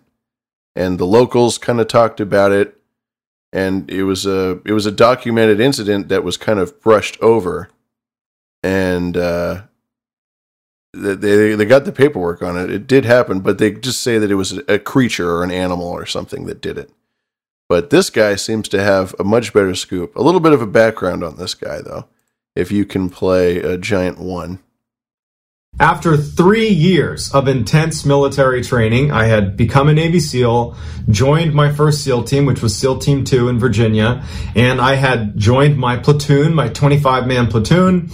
We had gone through all this additional training at the team to prepare for deployment, and here I was, three years to the day, almost exactly, from when I went to boot camp getting ready to deploy as a Navy SEAL to Afghanistan. But none of that training would prepare me for how intense my first couple of weeks in Afghanistan would be. And immediately I was struck by the just stunning beauty of the landscape. I remember looking out and all these snow covered mountains. And I remember thinking, like, how is this a war zone? This is one of the most beautiful places I've ever seen. I don't think I really appreciated just how foreign of a place Afghanistan is relative to where I come from. We get out to our site, and that night they wanted to go, they being the team that we were relieving, uh, they wanted us to go on an operation. We were going to be up in the mountains. And I remember distinctly them talking about the cave systems that were in these mountains. And I remember thinking like how creepy that was that we would be up on these mountains walking around. It's so isolated, it's so foreign, and there could be like people hiding in caves that we could accidentally fall into one of their caves. Like it just, it really, really creeped me out. And so I was talking about how creepy these caves were, and the interpreter was like, you know, what's really creepy is back in 2002, there was this fairly well documented case of another special operations unit, the Army Green Berets, coming in contact with a creature in a cave and they actually got into a battle with it and they lost one of their soldiers to this creature. And it was fairly well documented but then it was quickly kind of silenced I, mean certainly the story was interesting but i didn't really believe it maybe it was some animal maybe it was some person whatever it was there was some explanation to it it wasn't until now that i actually started exploring different strange occurrences and strange events and i looked and found some testimony from one of the soldiers that came forward anonymously who was a part of this operation where they came in contact with this creature in Kandahar. And what struck me about his testimony is it sounds authentic. So what I'm going to do is I'm going to tell that soldier's story and I'm going to tell uh, the other kind of corroborating witness stories as well to try to give you uh, a picture of what happened in Kandahar in 2002. And you can be the judge if you think this is fact or fiction. Well, this will be fun. Mm-hmm. Mm-hmm. From certain stories of different giants that people have, I guess, seen over the years, uh, they seem to have certain common traits. Uh, some of them are claimed to be redheads. That Yes. they have six fingers and six toes. I've heard the redhead thing for sure. Mm-hmm. Okay. Okay. So this is uh I I'm not exactly sure why this seems to be the recurring theme, uh, other than the fact that that there's this is just sort of the genetic makeup of these giants, I, I guess. Redheaded, six fingers, six toes, somewhere between twelve and fifteen feet tall. Um, and as he was saying, in Afghanistan, it's way out in the middle of nowhere. It's very uh, foreign, as he says, very different than you know if you're from America, from the United States. The landscape is very mountainous, and there's a shitload of caves, and there's all kind. I mean, it's terrifying to think that like any one of these caves could be inhabited with you know not giants, but just people. You know, maybe you'll get robbed or murdered or something because all these caves everywhere. So he talks about uh, the story uh, as he heard it with Giants 2 Missing In two- Green Berets. Oops, sorry. Yeah. In 2002, an Army infantry unit just vanished. They were on patrol in the Kandahar mountain range in Afghanistan, and they stopped using the radios. They stopped calling in. No one knew what was going on. They didn't call in a TIC, which stands for Troops in Contact. Basically, any military unit, if you're out on an operation and you start getting shot at, you radio in to your higher command, hey, troops in contact, or TIC, which signals to them you need to get aircraft on standby. You need to get ready to send reinforcements. They need to be ready to support you. But they only do that if you signal that you're in a TIC. And it's a lot of people, if anything, will call it in too early. You know, units are known to call it in almost prematurely sometimes. And so the idea that a, a unit would vanish without calling in a TIC or any sort of communication about any gunfight or any ambush or anything, it's a little bit strange. And so they disappear. The army decides that in order to, to find them, because this is obviously a really big deal, they would get their most elite unit. So the Army Green Berets, that's their very elite special forces, they would send them out to find this missing unit. And so one soldier that was a part of that elite special forces detachment, who just goes by Mr. K, uh, he would come forward years later and tell the story of what happened once they were tasked with this mission. So we're building it up. We're building it up here. All right. I Uh, like let's it. Let's uh, let's let's just get right into it. Giants three, the cave. And so over the first few days, nothing really happened. They didn't come in contact with the enemy. They didn't see any sign of this missing infantry unit. They just walked along the mountains carrying a bunch of gear, and that was it. At some point, they noticed a little bit farther ahead that there was this distinct pathway leading up the mountain and kind of around the corner. And it looked like a goat trail. Lots of goats that would run around the mountainside, and, and it looked like a very well developed goat trail. And they decided, let's just go up there. If nothing else, we can go go up onto wherever this leads us, and maybe look down across the other side of the mountain and, and see if we can see anything. And so the team starts making their way up this goat trail, and as soon as they start making their way up, they start noticing that there are little pieces of American military equipment on the ground. There are pieces of radios, like whip antennas and housing of the actual radio itself. They found military style backpacks as well, and they started finding pieces of uniforms that belonged to the missing infantry unit. They knew based on the patches that were on these uniforms. So as they're walking up this trail of broken equipment and uniforms, they start seeing some bone on the ground. They didn't know if it was human bone or what. They start seeing broken bones scattered on their way up to this kind of plateau. They get to this plateau. Uh, it's like a flat section of the mountain, right? It's like a steep mountain, and there's like this little like shelf almost, and there's more equipment scattered and more bones scattered across it, and there's all these cave entrances right in front of them. It's like, as if they were intentionally placed so that they fed out onto this shelf, and so they start moving towards the mouth of the caves, and they realize without even getting very close that even though the mouth of these caves are pretty large and everybody could go into the cave, there is a steep drop off. Like you'd walk in and then it just goes straight down. And someone kind of peered over the edge and couldn't see how far it went down. And they decided that it was just too dangerous to go in there because clearly something happened here where American lives were lost, you know, based on the tattered uniforms and equipment. And so let's just pull back and take up defensive positions looking at the entrance to all of these these cave entrances. Oof, I love all the bones being strewn around. Yeah, it's a nice setup. I like the way that this guy, but this guy, by the way, his name is Mr. Ballen on YouTube, and he has six and a half million subscribers. Sounds a little spooky. So this guy, uh, kind of yeah, this is a nice spooky story here, and and I like the build up, and he's got some weird little background noise going, and and all that. So these guys, they've gone up the mountain. They they found all these bones. They find the tatters of of slain American soldiers, and they find this big wide cave with this big drop off. And so now they're kind of doing a little reconnaissance. You know, they're taking a breath. They're kind of trying to get their bearings. All right. And then they see it. Giants 4, the fight. And so as leadership goes down, kind of out of the, the fatal funnels, if you will, outside of these caves, Mr. K, who's the guy who's told us this whole story, he said he's looking at one of the entrances to the caves and he sees a flash of movement inside of the cave. And he like looks over at it. He doesn't have time to react to it or anything. And all of a sudden a spear comes flying out of the cave, this big like massive lance comes flying out and it goes right through one of his teammates whose name was Dan. And so Dan's down. And so the whole team saw that. They didn't see who threw it, but they certainly saw the spear hit Dan. And so as they're like shocked and just keeping their weapon up, wondering what's going to happen, out runs this, by Mr. K's account, a 12 to 15 foot tall man with a red beard and red hair down past his shoulders, comes charging out, howling like a war cry. He's got animal skins for clothes. He just looks super dirty. And he runs over to Dan to pull the spear out and probably use it again. And the rest of the team at this point is broken out of their shock of what they're seeing and they start engaging this giant. And the giant didn't really have a chance to fight back. And in 30 seconds, the giant is down too. So Dan's down and the giant is down. And the whole team is like, what just happened?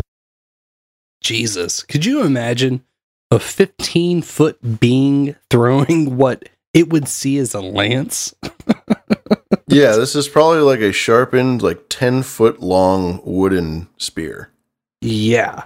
And it just blasts through some poor bastard. I mean, that thing's got to be like, I don't know, fucking, what, what would you say, four inches in diameter, maybe? Like the size of your of your four four uh four fingers. Yeah, yeah, something like that, or maybe even maybe even bigger than that. Somewhere between like four and six. Fucking yeah. It's uh and I like the the skins too. They describe the the giant. He's wearing he's filthy. He smells like shit. He's covered in animal hides. That would check know. out. I mean, he probably doesn't get a lot of baths. There's no giant sized uh, bathhouses. No, no. They burned him down. Oh, Uh what's that? that that was uh that was the Mary Kate Ultra six thousand boost. Boo! Oh, the new six thousand boost from Anonymous. Yep, I was uh, testing it out, testing out the Podverse. It looks great. It looks fucking awesome. Oh, was it you? Are Yeah. you anonymous? I am anonymous. I am the Oh. anon. Oh, you boosted me right in the middle of my story? Oh, I see how it is. Yeah, you like that? I'm gonna do Oh, it again. jeez. You keep bringing stories about giants and fucking animal hides Honk. and honk. Oh, jeez. Uh oh, oh, nice. Servo posted a uh, picture of uh, the January 6th, bro. Whoa. Is Looks it just like him. connected? Maybe it's his cousin. That guy, he's got Look at all those. fake Trump people. with their fucking fake hats and shit. He's got. The, there's shiny. Those are shiny hats. Those are brand new. You hand, they handed him before the photo op, and they handed him back after, And then you fresh out the box. motherfucker with the mask. He's got his feet crossed. He's like, "Oh, you know, this is a gr- you know that this is the primo shot. This is going to show just all the ways our democracy are gratuitously falling apart." You see what I'm talking about on the right there, with his feet fucking crossed? Feet cross Yeah, on the r- or, or, excuse me, I'm looking at the left. on the left. Yes, I'm- yes, on the left side. If I'm like, you know, in the back, yeah, watching this from on stage. Mm-hmm. Mm-hmm. Anyways, the guy on the left is the one I'm talking about. Yeah, and he's chilling. He's got his little mask. Yeah. Seems a little weird, bro. Mm-hmm. What a clown show. Fuck all of these people.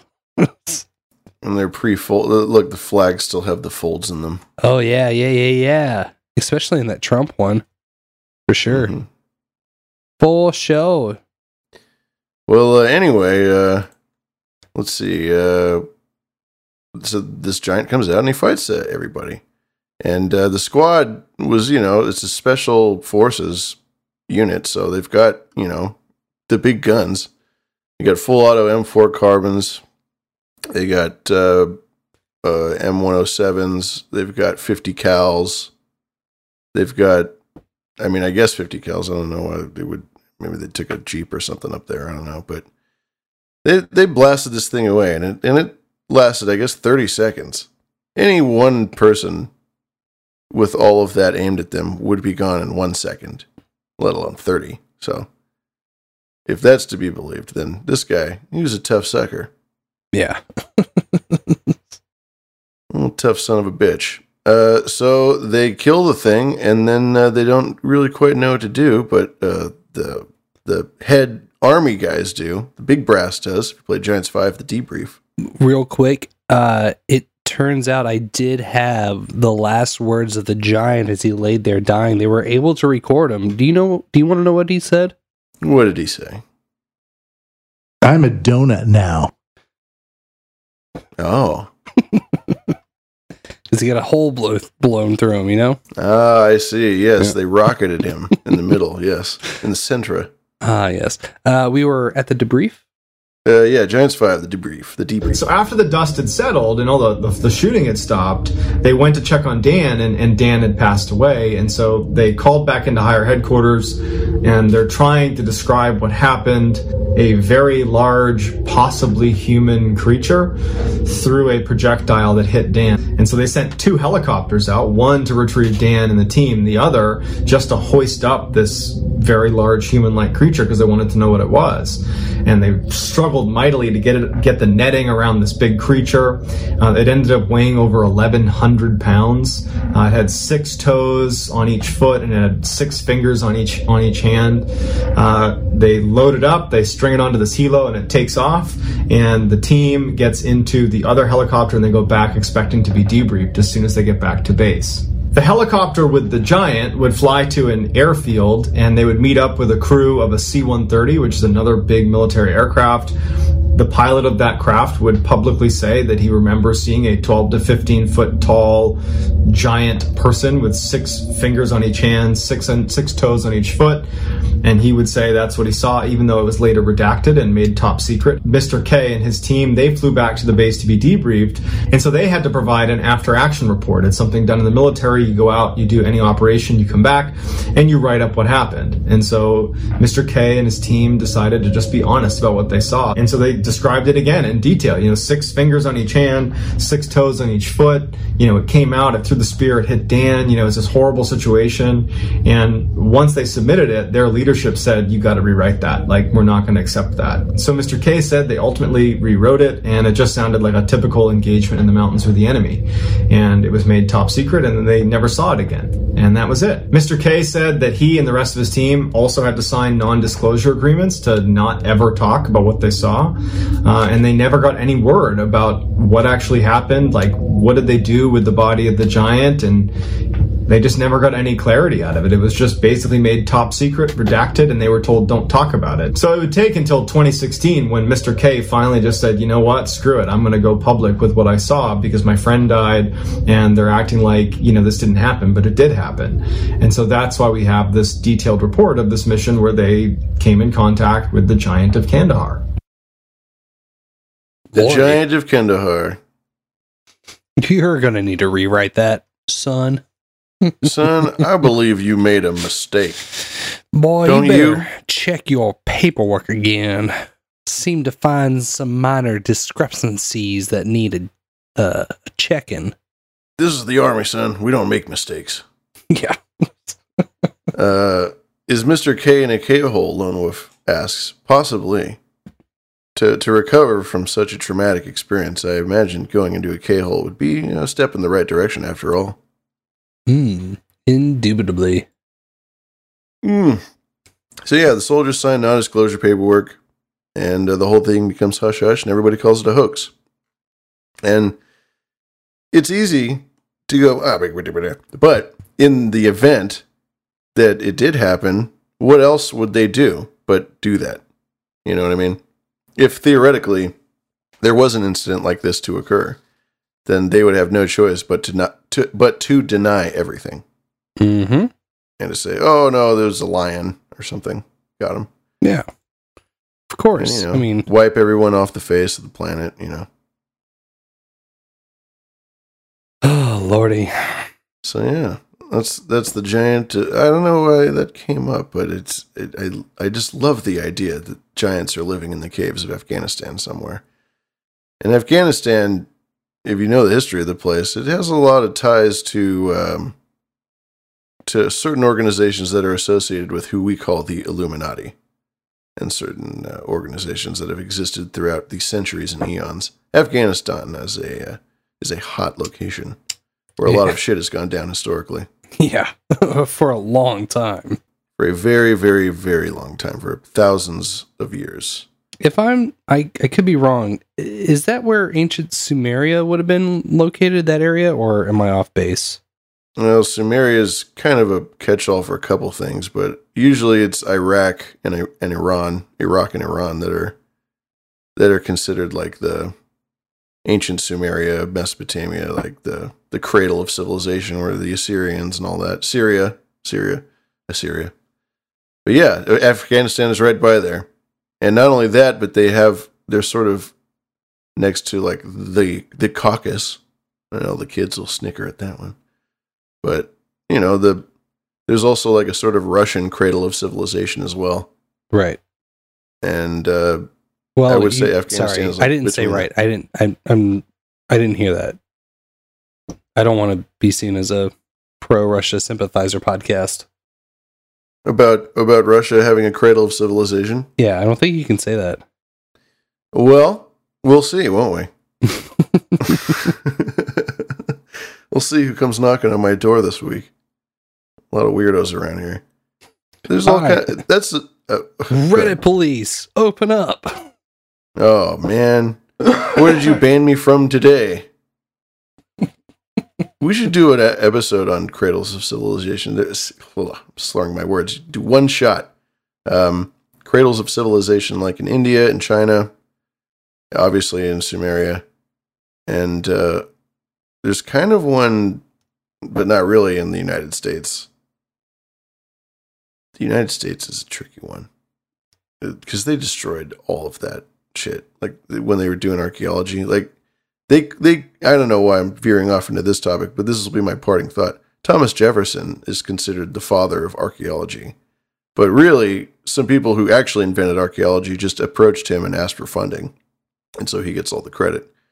Um, but the the the first real sort of mass archaeology, as we understand it, the modern version of it, it kind of started in the United States, and hmm. they went out and they just you know, if anyone knows about the history of archaeology, they weren't very tender in the beginning. you know, they No. weren't very they weren't very nuanced with how they went about shit. They would rip things down. You know, in America, you had mounds that were old burial grounds, or they were, you know, even old pyramids or structures, much like there are pyramids in South America that still exist that you can go and visit all the time, and um, in Mexico and in Peru. And then you got the Smithsonian coming in and snatching up all the giant bodies. Just oh yeah, just grabbing them all up, take that giant body and, and discard it somewhere. Where did you put it, Smithsonian? Huh? Where did you come from? Where did you go? Uh, yeah. Uh, and then they invented dynamite, and it only got worse. As a matter of fact, I was reading about a guy. I was thinking about doing a bit on him. He was uh, one of the early um, gold guys here in California during the gold rush, and he worked for the Rothschilds. And the Rothschilds had a massive presence. And for anyone who knows the history of the West Coast of the United States, San Francisco was the first American city on the West Coast after the territory was annexed after the Mexican American War, which ended in 1849, uh, which is why we got the San Francisco 49ers. This guy came in and he was like a, you know, a middleman in the gold trade for the Rothschilds. And he ended up like cheating them or he ended up they tried to cheat him or whatever. He walked away obscenely rich after screwing over the most powerful family in the world. And then he became himself a, a, an archaeologist and a uh, you know, an amateur archaeologist, I guess you could call it, and he had dynamite. and they blame him for fucking just destroying so many priceless artifacts um, in his pursuit for what you know what we can surmise was actually a genuine passion. He really did want to do it, but he just went about it the wrong way. you know.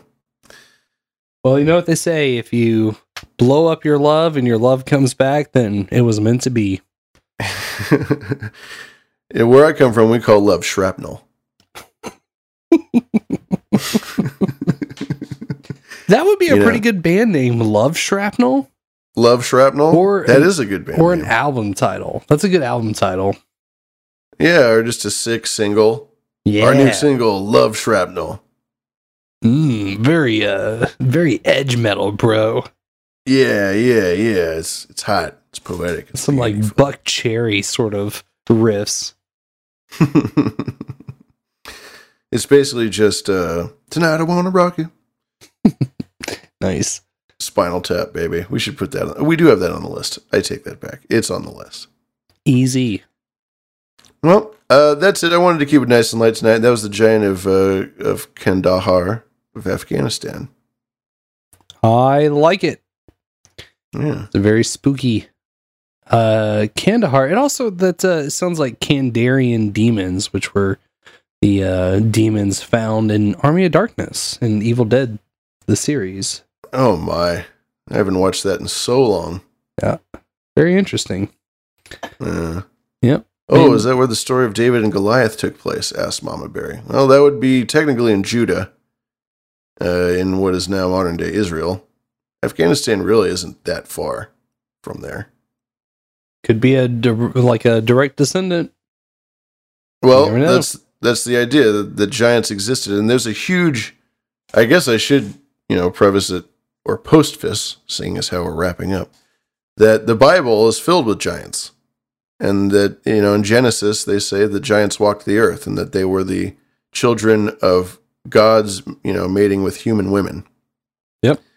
And uh, they were called the Nephilim, uh, among other names, and David and Goliath, uh, that whole story also took place, you know, in the Old Testament, roughly around, oh, I would say probably like 1200 BC uh, is when that is alleged to have taken place, and when David was supposed to have been king and united Judah. Um, and the the idea in the Bible is that there were still giants running around, or that is the tradition. Although, with the David and Goliath story in particular, with the text, there is nowhere in the text of of the Old Testament, at least in the the King James version and and everything beyond, that says that names Goliath as Goliath and calls him a giant. In the in the actual text itself, they say that David slew a Philistine with stone or something like that, but it doesn't actually say anything about him being giant or naming him Goliath, which I always thought was interesting because David and Goliath is obviously one of the most famous stories of the Bible. Everybody knows the story of David and Goliath, but the actual story itself is is kind of not in there at all. What? I know it's wild. It's like as if people don't even read the Bible. Goliath. What? yeah, whatever. Who cares? We kind of got it. Whatever. You know, God close enough. exists. I think. Sure. Whatever. Who cares? And you're a dirty bitch if you eat these cloven hoofed animals. Mm-hmm, mm-hmm. Don't eat shellfish, and don't eat hogs, and don't eat, uh, you know, and snip part of your penis off, and you'll be good. Oh, I need some scissors. Oh, scissor me timbers. God. totally unrelated, but we were in a we were uh, dumping the truck, and I looked at one of the stagehands and I said to him square in the face, "Bring me fifteen hookers and a tape measure." now. but sir, now. Now I said, "Damn it!" Now I said, fool. This is the time for action, not democracy. This is not a democracy. That's another misconstruction. It, since when does democracy actually mean everybody gets to vote? That's not what democracy was. In ancient Greece, it meant that the old rich white guys voted, and they had slaves for God's sake. Democracy. This is where this is what kills me. You know, this is this is why I'm so frustrated all the time. Democracy. What? It's like, do you people actually read the shit that you're talking about? Come on, look at it, analyze it. McDonald. Well, well, if 51% of the population decided to ass to mouth you, I'd say would- yes. Would you be a dick if you said no, don't do that? Because, well, 51% of the people just said that, uh, or sorry, 51% of the people disagree with you. Would you want 51% of the people to tongue your asshole or 100% of the people to tongue 51% of your asshole? Ooh, uh, hmm. If a train's leaving your asshole at 55 miles an hour, heading towards Chicago, Do I get to pick the 51%? of of of what they eat, of course. Okay. Yes. Yeah, you draw them a little picture, Yes. a little graph. Yeah. This is the yes yes zone, and this is the no no zone. That was the no no zone. That's the yes yes zone. Exactly. It's a science. Don't question it. Here's what the insertion zone sounds like. Holy fucking shit, you guys! Honk honk. Honk. Jesus, we need to get the fuck out of here. This is. I don't know where we're going. Uh, I do know where we're going. We're going into a voicemail. Oh yeah. Yeah, me and Buddy are drinking a box wine, and I kind of freaked that one up. What I meant to say was, "Hey, let me get a ooh woo." Oh. Ooh woo.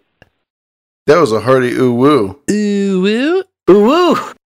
Ooh woo. Ooh woo.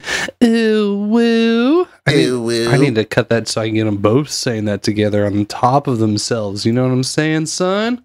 Ooh You know what I'm saying? Yes.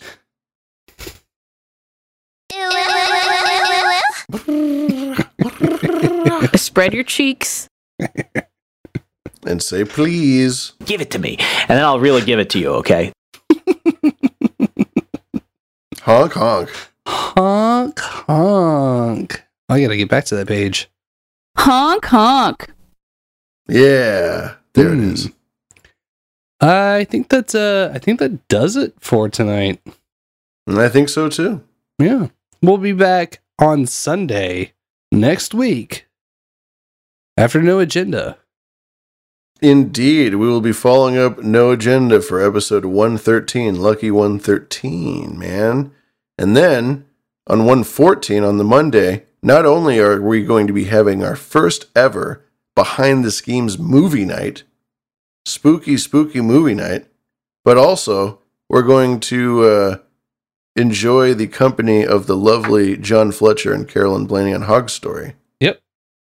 Uh, we're going to be on Hog Story hanging out, and then we're going to go and watch our movie on Monday. So I don't know if we can technically call that one 114 because I'm not sure that we could record the audio and um, re-upload it. let's not call it 114. We'll call it 113 and a half. Sounds good to me. I I like it. I like it. Thanks for tuning in, everybody. Yeah, we'll be back uh, on Sunday about 4:30 Central or so. It's about, About that 420, time. 420 ish. Yeah. I got some Jim Carrey artwork in the pipeline. That'll be a lot of fun. Indeed, indubitably. Oh yes. Oh God, we got so many fucking things going. It's so exciting. Just piles on and on. It's just more and more stuff. It's great. Yeah, man. I can't even talk about it. I can't even talk about it. We will be the titans of the entertainment industry. Oh yes, we will be the titans of the entertainment industry. Or dare I say, giants? Yes, they'll be like Vince McWho, and they'll be like, oh yeah, BTS with Lavish the Red and Booberry Black Knight of the Mothman. That's right. Keeping it black and red, red and black. Maybe not that far. Ooh, we're gonna cut that out. Actually, we're going to start the whole show over again. Sorry about that. Take it back from the top, everybody. From the top. From the top. Here we go. We did it before, we could do it again. Literally. It was probably some MK Ultra experiment. Very likely. Most likely. Indubitably. And uh, I'm just going to keep living my daily MK Ultra experiment lifestyle. Until next time, I've been Booberry, Black Knight of the Mothman. And until next time, I have inevitably inevitably been Sir Lavish.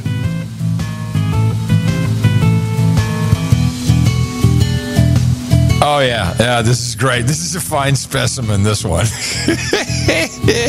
He's the devil, and the devil would lie like this. This is literally the devil. the devil is lying, lying to you. This is the devil speaking. It's gonna be a big nut bust. Got an eight right there. It's pretty good. Honk, honk. The Mothman comes out of nowhere and grabs you. I love that pearl handle. Behind the schemes, you're calling yourself. Oh, yeah!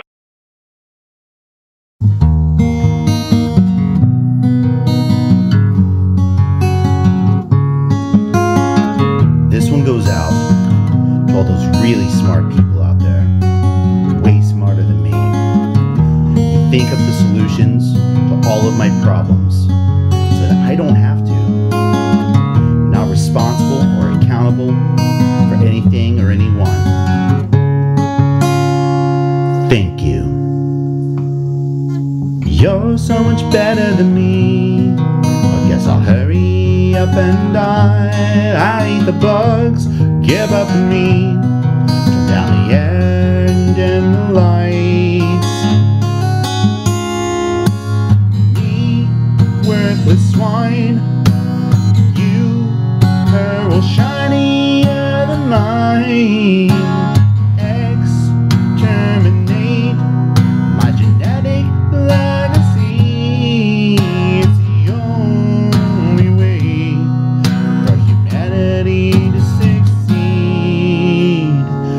without me. Wait, what the fuck?